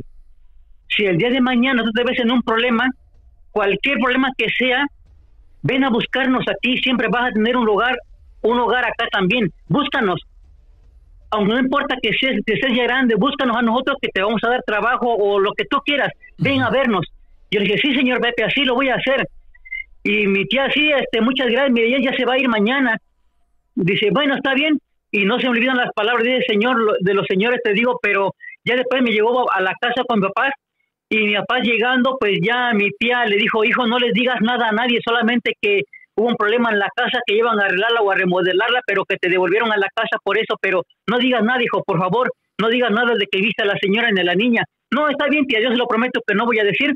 No, pues ya volví a la casa, pero mi papá, hasta eso, fíjate, no sé por qué, pero ya no me siguió castigando, solamente me mandaba así, castigado por seis meses por una sola comida, pero ya no me castigaba amarrado con una cadena como a los perritos, Rana.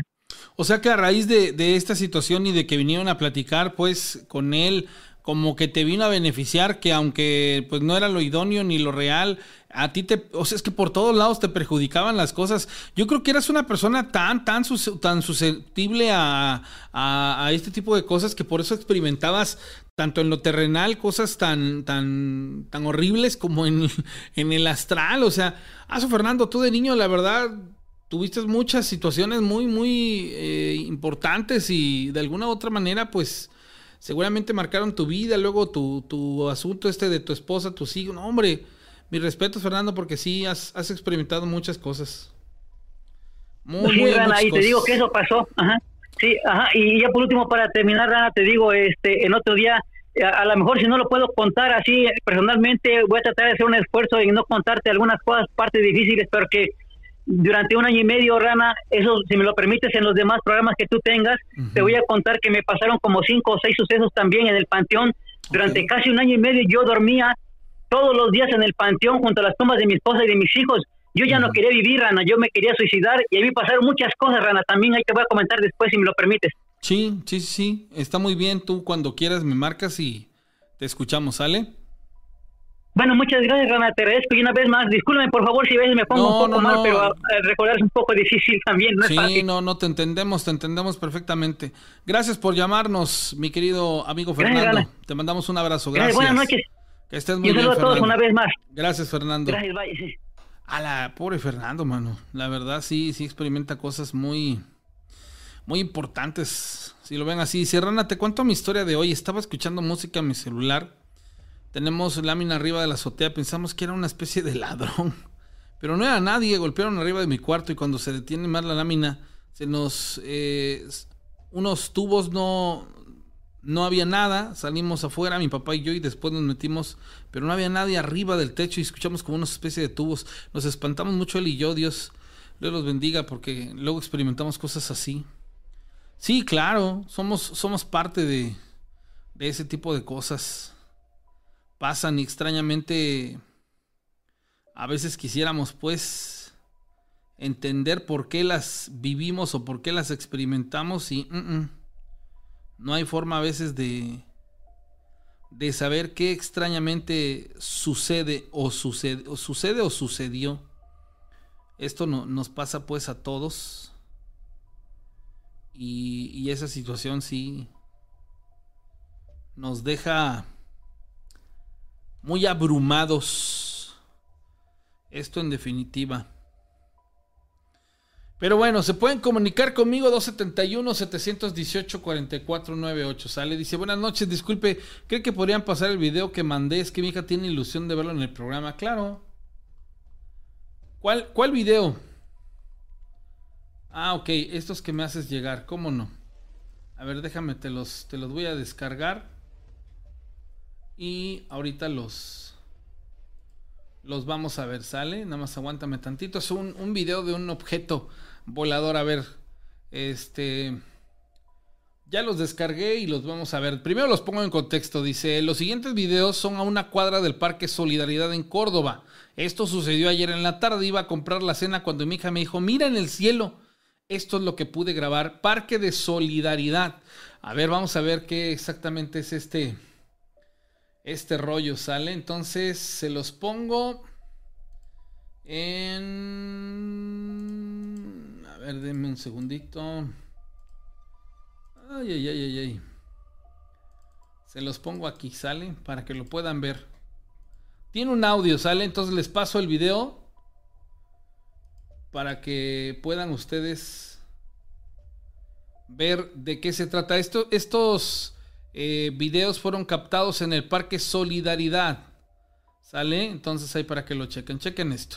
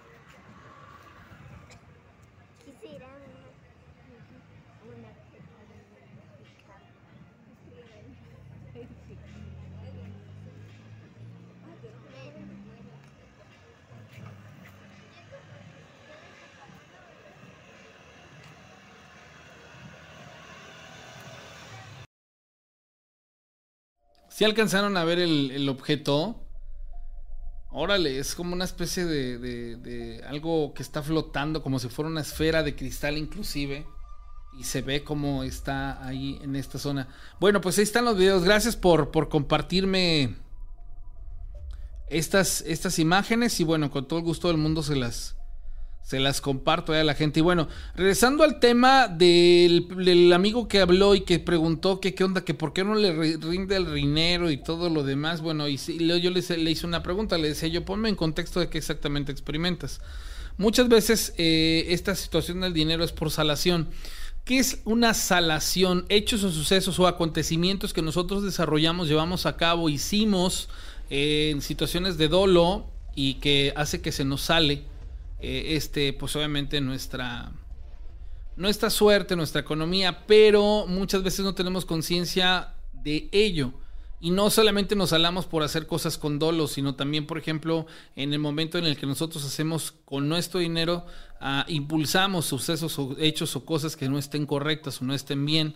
A veces eh, tenemos la mala maña de ayudar a la persona equivocada y ese tipo de situaciones también nos sala. ¿Por qué? Porque estamos siendo partícipes. Digamos que tenemos el sentido común, tenemos eh, la conciencia y el libre albedrío. Entonces tenemos que observar, tenemos que hacer y actuar de la manera correcta. Pero para eso sí tenemos que ser objetivos. Entonces eh, podríamos empezar por eso, amigo. Que es una especie de... que puedas recular y decir, bueno, a ver qué fue lo que pasó. Dice, lo de los ovnis es extraño, se ha empezado a ver más cerca, es probable por todo lo que se avecina el año que viene. El Gamer Press, a ver si me dices qué es lo que viene el año que viene. Dice que mañana termina de ver la, la emisión. Bueno, a ver si me lo puedes comentar antes de que te vayas a hacer la meme, hermano. Dice, no se augura nada. Bueno, hay una probable guerra en China. Ah, órale. Tanto así, hermano. A ver si, si luego me, me platicas esa situación. Dice, sí te creo, digo, o sea, ese tipo de cosas son como cosas que luego se vienen dejando ver, ¿no? Eh, tenía una forma plana y era muy brilloso, dice. ¿Por qué se oyen canicas como que las evitan como eso a las dos o tres de la mañana? Ok, este tipo de, de, de situaciones ocurren. Este... pasan, son, son extrañas, pero ¿qué te puedo decir, amiga? Esto de las canicas, o este, este tipo de situaciones en donde escuchamos o vemos cosas medias extrañas, pues bueno, pueden ser producto de diferentes eh, cosas, pero más allá de ello, pues bueno, eh, tendríamos que analizar el contexto como tal. Um, lo que pasa es que nosotros a veces estamos en lugares en donde son propicias estas cosas, pero más allá de tener una razón paranormal, tienen una lógica. A veces, desgraciadamente, nosotros pues como que no se la buscamos, no se la encontramos y empezamos a sugestionarnos. Por el otro lado, cuando son sucesos um, que tienen por ahí este, pues circunstancias muy en particular, digámoslo así, eh, son producto de espíritus o, o en este caso de situaciones que albergan una tragedia como tal. Hace mucho tiempo, no sé, tal vez tendrá tres o cuatro años, un poquito menos, nos platicaron una historia excelente. Se las voy a, re, a re hacer a, re, a, re, a remencionar porque a ver qué este qué pueden encontrar de esta situación. Pero bueno, a ver, antes voy a contestar la llamada telefónica. Hola. Bueno. Hola. Bueno, ahí buenas noches. Sí, buenas noches. ¿Quién habla? Quería disculparme con usted, Rana. ¿Quién habla? El Rigoberto. ¿Qué pasó, Rigoberto? Ah, pues te digo disculpa pública, Rana. ¿Por qué? Ah, pues es que dijeron que mis historias eran falsas. Ajá. Y pues es que la gente no sabe, era lo que uno pasa. Quería disculparme con usted. ¿Pero de qué te quieres disculpar, amigo? Ah, de la historia que, que conté, me empezaron a atacar, Rana. ¿Pero por qué? O sea, ¿porque fueron, porque no son reales o porque sí son reales o no entiendo? No, mire, la, la historia de la sirena es real. Ajá. Y, y la historia, la otra, ¿cuál le conté? Ajá. La de, esas son reales, menos la de la, la de Egipto, pero es que esa, esa la tomé de internet, pero pues quería disculparme. ¿Pero la de Egipto no la contaste tú? Sí, ¿cómo no? No, era otra voz, era otra persona. No, soy yo, Rana. Que, que ya, quería decirle que si puedo donar juguetes para compensar mi error. No te preocupes, amigo, no hay necesidad, pero no eras tú el que contó la historia de Egipto. Ojalá le dieran un poquito más de seriedad al programa. Eh, no le veo la necesidad de hacer esto, amigo, en serio. Porque no me engañas a mí, te engañas a ti mismo, digo. Entonces, no sé, salvo salvo que la, lo que la gente también igual ahorita no me va a dejar mentir, este, no eres la persona que nos contó la historia de el periodista deportivo que fue a Egipto, entonces no tiene nada que ver, y tú eres la persona de Amatlán que nos contó acerca de las brujas, pero al siguiente día nos hablas para decirnos que también habéis sido abducido. Entonces tengan cuidado, tengan cuidado porque no, no afectan como tal la integridad del programa, porque solo somos un foro, pero ya habías logrado que muchas personas te creyeran. Al otro día hablaste para, pues, prácticamente quitar esa línea y convertirla en, en algo que pues no era. Dice Cita Casablanca: tengo una duda, últimamente veo que se mueven algunas cosas. La primera vez que vi eso fue con un billete que recibí después de vender algo. Órale, qué extraño, qué extraño. Dice Judith, le dice a Lucy Princesa que piensa que son chaneques que juegan en la casa, por, lo, por eso pasa lo de las canicas. Oscar García dice: hola Rana, buenas madrugadas, nuevamente se ve en tu lado derecho donde decías que tienes una computadora el reflejo de la luz blanca como si fuera un láser. Ala, no me callo. A ver, es que les digo algo, miren, aquí está mi mano y aquí la paso y es, es el C P U, o sea, no hay nada que la refracte o, o que, que diga yo, bueno, está pasando por esta situación, quién sabe. Me llama la atención, dice, una vez que alguien miente, lo, lo que da es duda. Y no se llamaba Rigoberto, el, del, el de la historia rusa, con ese pretexto. Saludos a don Fernando, dice Sujei Frías. Joaquín Ramírez, saludos a las ranas del Puerto de Veracruz. Gracias, mi querido Joaquín, te mando un, un abrazo. Rosy dice, no, en la voz, la voz no es la misma. No, pues claro que no es la misma, el otro no era un niño, un chamaco.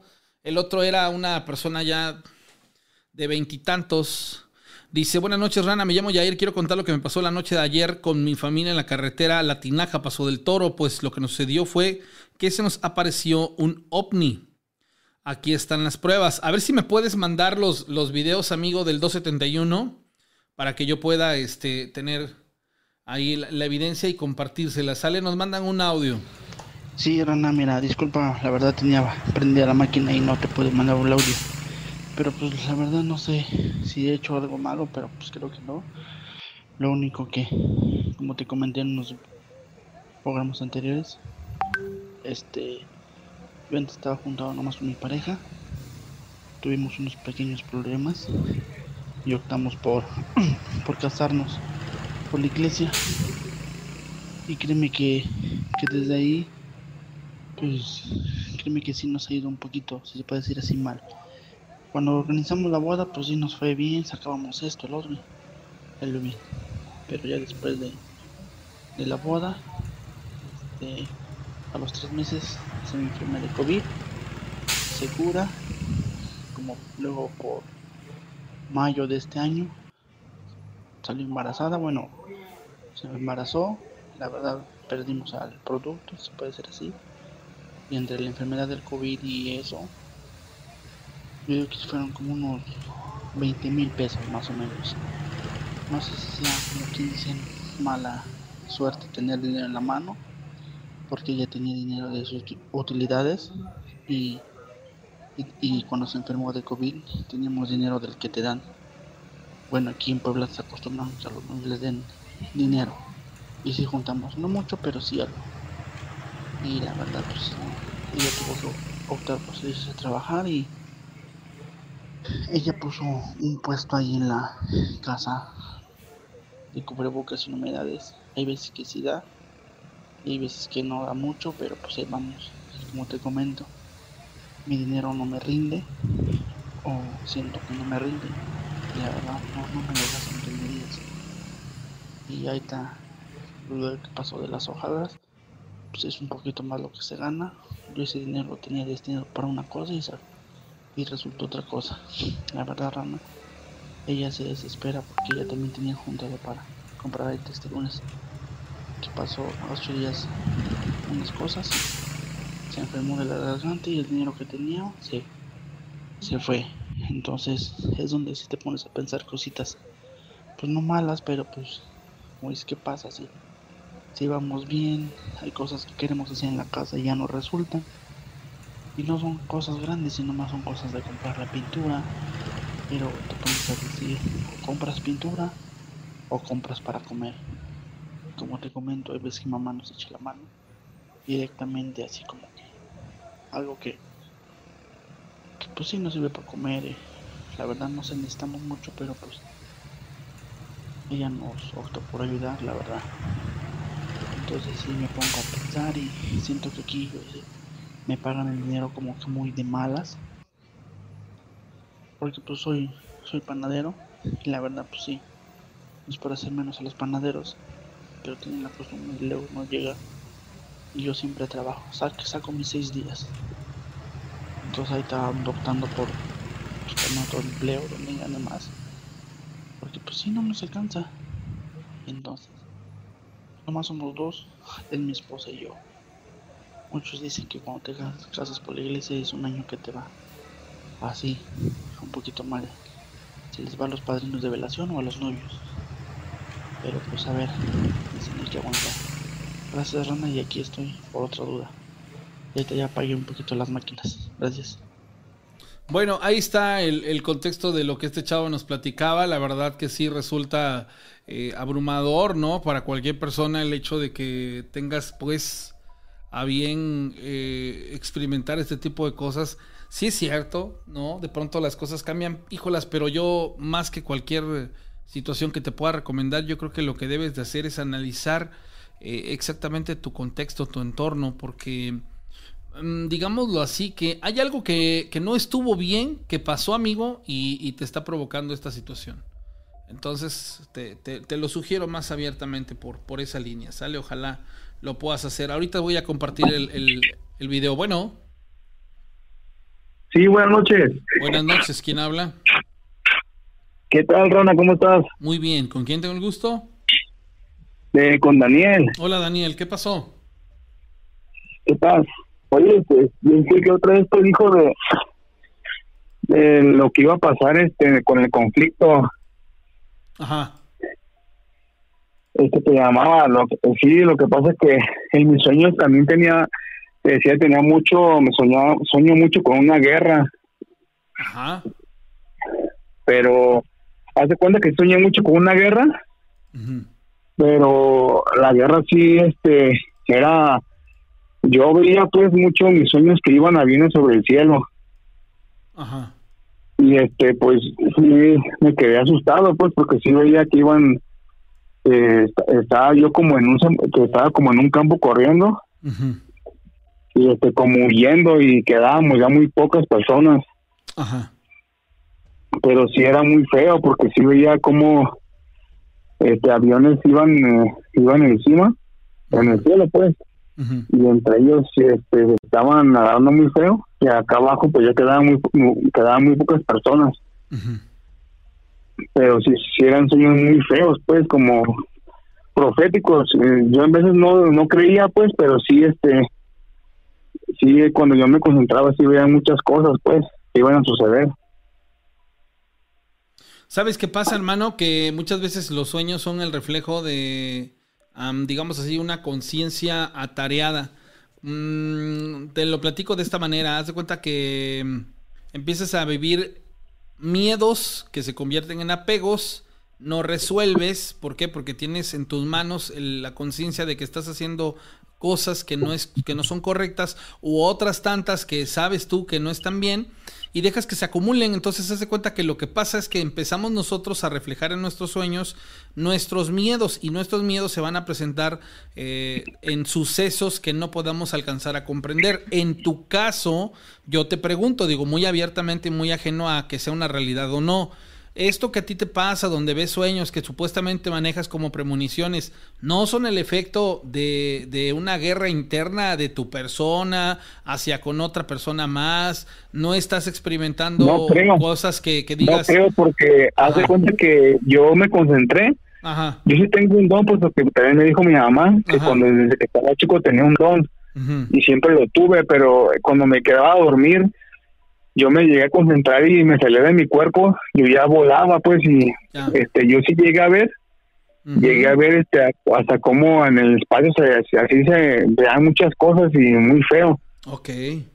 Pero sí me llegué a concentrar y una vez hasta me llegué, me re, como un retroceso en el tiempo, y no me no no vas a creer lo que te digo, pero sí llegué a ver hasta la época de Jesús, sí sí sí, sí, sí existió, okay. Jesús, eh, te puedo decir ya, okay. llegué a verle, llegué a ver hasta la mitad de, a la mitad de la persona de él, entonces lo llegué a ver la mitad. Ajá, ajá. Entonces lo que tú estás experimentando sí es parte de una um, digamos sí. uh, de, como de, de, si hubiera vivido varias vidas. Exactamente. Exactamente, sí, te tenía que preguntar lo anterior, hermano, porque muchas veces te vuelvo a insistir, somos como que producto de, de, de las cosas que llegamos a experimentar, a pasar, a, a vivir, y, y es mejor darle un tenor lógico a las cosas que divagar y, y creer que estamos viviendo circunstancias muy en particular. En tu caso, pues resulta preocupante porque pues, pues tú estás consciente de que lo que tú llegas a experimentar pues va más allá de, de la comprensión Este, convencional, porque tú ya experimentaste viajes astrales, tú ya estuviste en otros lados, en otros lugares, en otros puntos, que pues puedes evidenciar que, que son parte de que lo que tal vez tú ya habías conocido, pero se te presenciaron. No sé, vaya, ¿qué, qué, qué tú esperas pues a raíz de toda esta situación o de toda esta información? ¿Te has acercado con alguien para pensar pues ¿Qué, qué origen tiene o por qué tú estás recibiendo estos detalles? Eh, sí, te comentaba, ajá, esa persona que te digo, de hecho otra vez yo le, yo le mandé un mensaje, le dije, yo voy a contar mi historia para que tú cuentes después, pero él sí tiene como, él sí puede estar como más, pues porque tiene unas ideas muy locas, ajá, pero esa persona sabe mucho, de hecho él en una computadora guarda todo, uh-huh, y él eh, se tenía así muchos sueños muy locos, pues digo que, que se acababa el sueño en un diluvio y que era, que no un diluvio, como inundaciones, como maremotos, todo eso. Pero yo estoy más que nada en que sí, el que yo, la verdad, estoy más que nada en que sí pueden bajarse de otros planetas, uh-huh, y van a llegar aquí. Es, es muy pronto, ¿eh? Es muy pronto lo que te estoy diciendo. Tú nos, tú nos, man, no, nos comentaste esto, lo de la, la guerra de Corea, ¿no, amigo? Amigo, tú nos Ajá, coment... ¿Tú fuiste es, el que nos platicó? Ah, entonces sí. Ah, ok, ok, ok.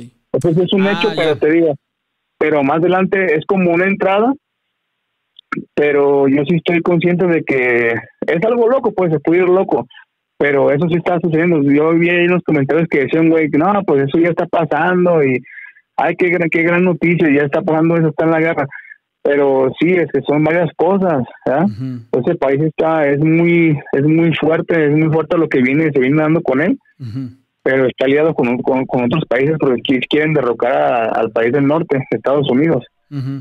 Pero no, no lo derrocan. O sea, tiene mucha tecnología, están muy avanzados ellos.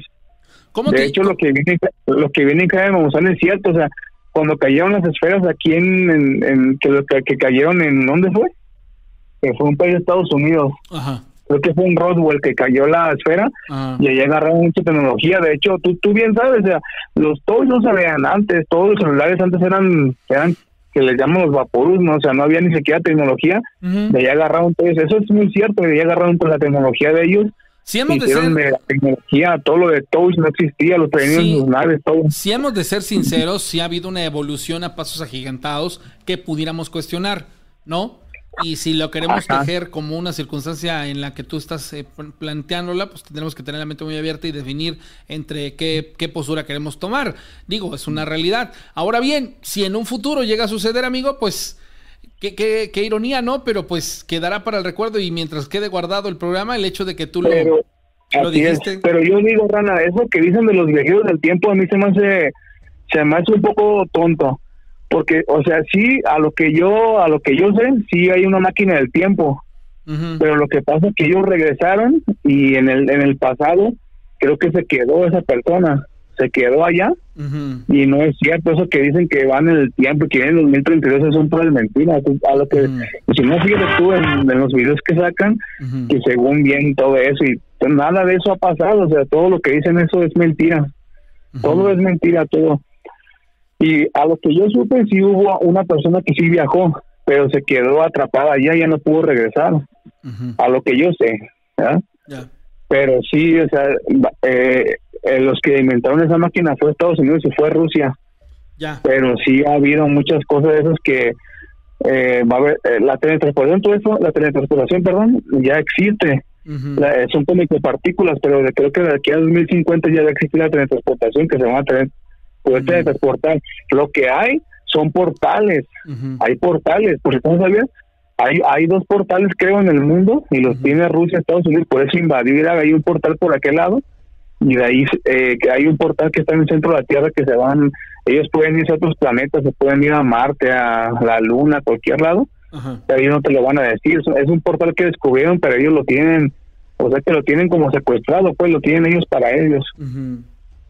pero no te lo van a decir ellos. No, claro, hay muchas cosas que, que por sentido común la gente no está preparada para saber, y mucho menos por con, con, por medio de evidencias, porque provocaríamos un caos. Y recordemos que el día de la pandemia, es, este, hecho, cómo se abarrotaron a comprar el papel higiénico, imagínate, un holocausto en una de situación hecho, de invasión. Este, había un primo, había un primo que estaba estigmatizado.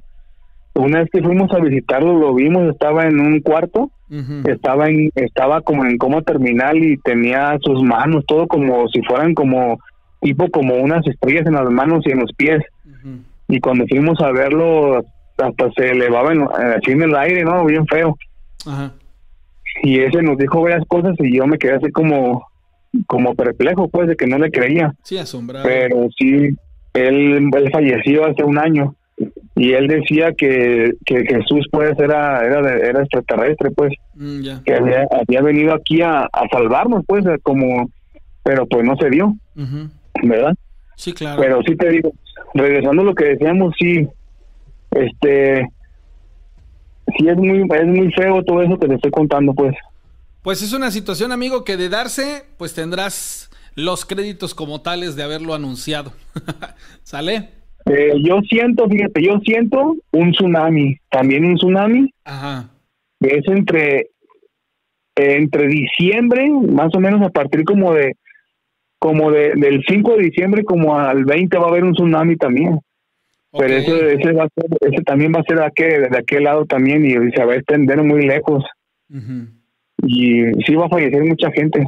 Y un volcán ¿En, también en, hace en, erupción. ¿En qué punto va a ser lo de en qué punto va a ser lo de el tsunami? El Ajá. tsunami va a ser allá por aquel lado también, te digo, cerca de entre África y Tailandia. Okay. Y eh, del este del del el, el volcán los, los yo lo veo ahí por por este lado hacia abajo del de Sudamérica. Okay. Va a ser expulsión un, un volcán muy fuerte. Ya estás. Pues entonces váyanle tomando nota al caballero y cualquier detalle, amigo, pues como en la lotería, ¿no? A ver qué, este, si salimos ganadores y decimos, ay, aquí lo pasamos, aquí lo dijimos. ¿Sale, hermano? Así es, mi rana. Gracias, hermano, te mandamos un abrazo. Ahora, pues, gracias igual. Hasta luego. Hasta luego, gracias. Yo, yo opino, yo considero que dejemos nuestra mente abierta y digamos... ¿Mm? Si ocurre, pues vamos a decir. Si no ocurre, pues vamos a decir lo que están pensando, ¿no? Entonces, relájense. Dice... Uh... Sí, exacto. Además, el programa tuvo una, un cambio. Cuando le pusimos los misterios del mundo es porque realmente estamos abarcando otros conceptos y otras situaciones que la verdad van pasando. Este, vamos llenando la almacena por las moscas, sí, pues es lo que les digo. Miren, la verdad es que a veces de, de dice, no, el dicho que oh, ¿de qué está hecho el reino de Dios? ¿De qué? ¿De qué? ¿De incrédulos? ¿De qué? No me acuerdo, no recuerdo cómo está este rollo, pero tomemos las condiciones pertinentes, ¿sale? Entonces les, les muestro el video de lo que vio la persona que venía por la tinaja en la autopista. Esto es lo que él vivió. ¡Echa la verga, hijo! ¿Ya ves que es una nave, Cali? Sí. Lupe, es una nave, Lupe. Está la verga. ¿Vieron? Está la nave, hijo. ¿Me vas? ¿Tú te avisas?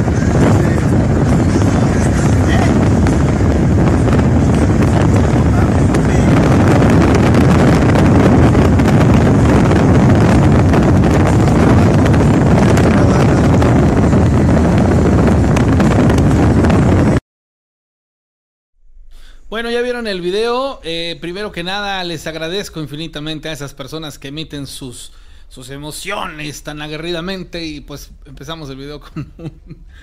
¡Ay, Dios mío! Pero bueno, otra de las cosas que les quiero compartir. Bueno, a ver, les voy a mostrar un video que acabo de grabar con mi celular de la parte en donde ustedes están viendo la luz, para que tengan el contexto claro de que eh, no hay nada que la pueda...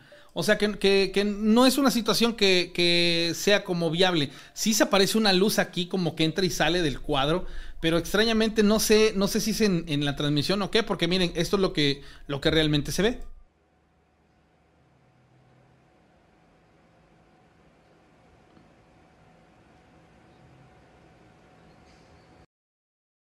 ¿Ya vieron cómo no hay eh, algo que, que ilumine o este tipo de cosas? O sea, la realidad no, no es por ahí. Dice, hola Rana, buenas noches. Buenas noches a todos. Gracias. ¿Puedo contar una historia que me pasó en Disneylandia? Bueno, de momento ya no, porque ya prácticamente terminé el programa. Dice, Rana, buenas noches. Te cuento una historia. Mi novia me dijo ayer cuando estaba haciendo la tarea que a las dos de la mañana se escuchaba por la carretera Matando a los Reyes, o sea, por Pénjamo también. Eh, los vecinos escucharon a la Llorona diciendo ay mis hijos. Después cuando se metieron todos a sus casas me dijo mi novia que la vecina vio a la a la venta de su cocina, en la ventana de su cocina afuera, a la muerte. Se sintió que la miraba de frente. Salió su esposo de su vecina, solo lo llevó muy lejos caminando, lo estaba golpeando. Eh, la vecina sintió cuando se pararon, le pararon los vellos de los brazos y después se desmayó. Esto la vecina de mi novia nos, avis, nos avistó donde está la estación. Ok, aquí es demasiada información de puntos distintos y de pronto, pum, este, se conjuntan, pero no, no, no entendí la, la historia, ¿sale? Bueno, les paso un pequeño video y prácticamente casi me despido. Dice Ramón Peña, dice, Rana, hace rato yo tuve como un tipo mareo, sentí que la casa se me movió, entré y dije, va a temblar, no sé por qué, pero va a temblar. A la media hora vi en mi Facebook que había temblado en Veracruz. ¡Órale! Eso sí está extraño. Veo la luz, pero no entra y sale, sino como que solo aparece de repente y a lo que veo es como del tamaño de la yema del dedo gordo y no es el primer programa que la veo. Aldo, compadre, pero está raro, ya les pasé el video de, de lo que se ve, o sea, prácticamente está libre, no hay, no hay algo pues que esté aquí iluminándolo como para eso. No me metan ideas, por favor, no me metan ideas. No regreso.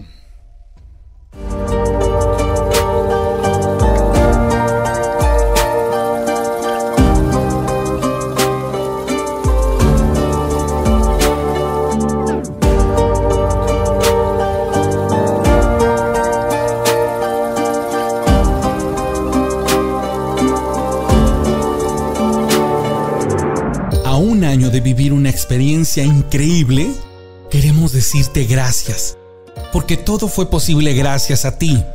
Sí, a ti que te sumaste con un granito de arena. Este año queremos volver y dibujar más sonrisas. Permítenos ser emisarios de alegrías para todos esos niños y niñas que viven con la ilusión de tener entre sus manos un juguete. Súmate a la colecta de juguetes nuevos y usados en buen estado y hagamos lo posible.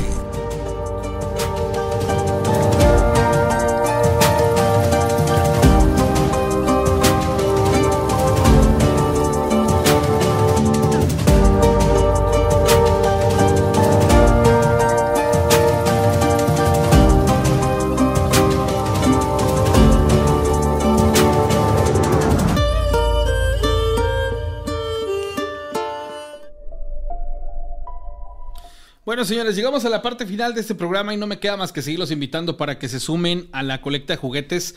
Um, los que hagan sus donaciones en efectivo, ya es el momento súper idóneo porque me están ganando los días y no, no veo claro nada. Entonces yo tengo un, un plan, un proyecto de trabajo um, y pues si se logra, en los primeros días de diciembre estaremos prácticamente llevando esto a más del cincuenta por ciento, pero pues... vamos muy lentos, entonces súmense, no, no esperen y no crean que porque somos una gran comunidad todo el mundo habla y dice yo, no, los que puedan y los que estén en sus manos y los que quieran tocarse el corazón y decir por los niños, háganlo, créanmelo, es una situación bien, bien, bien chida y, y la hacemos posible por medio de esta situación de, del agarrar y, y comentarles a ustedes y que ustedes pues prácticamente se sumen a la colecta de juguetes, ¿sale? Para los que tengan una idea de, de que quieran pues mandar para comprar juguete, háganlo. Mándenme un WhatsApp dos siete uno, siete uno ocho, cuatro cuatro nueve ocho y yo les explico cómo hacerlo de la manera más sencilla, ¿vale? Entonces ojalá y se puedan sumar y pues yo voy a tratar de tener la evidencia de absolutamente todo para que quede este, obviamente documentado y ustedes pues bueno puedan ser partícipes como si hubiesen estado desde este punto, créanmelo, es una eh, situación bien en particular, bien padre y ojalá y, y pase, sale. Mientras tanto, señores, que pasen una sensacional eh, noche y el reflejo de mis lentes, no, pero mis lentes no pueden iluminar, o sea, mis lentes no tienen nada que ver, aquí sale una luz, de aquí sale algo así que es así, entonces mis lentes, pues mis lentes ¿qué? Ni modo que mis lentes disparen la luz. También yo me hice esas preguntas, pero no va por ahí. Mientras tanto, señores, pasen una noche sensacional. Gracias por llegar hasta este punto de la transmisión. Soy César René Morales, La Rana. Y mañana también hay problema. Nos conectamos al cinco para las doce de la noche, ¿sale? Mañana lunes, pero lo hacemos desde la radio. Mañana ya ven al Pau. Allá está conmigo en la cabina, ¿sale? Mañana estará conmigo en la cabina. Mientras tanto, buena madrugada, excelente inicio de semana. A partir de este momento, de este momento. Cerramos los portales de la dimensión desconocida. Contenemos a las almas penantes y encerramos a los demonios. Hasta la próxima emisión. Historias de miedo.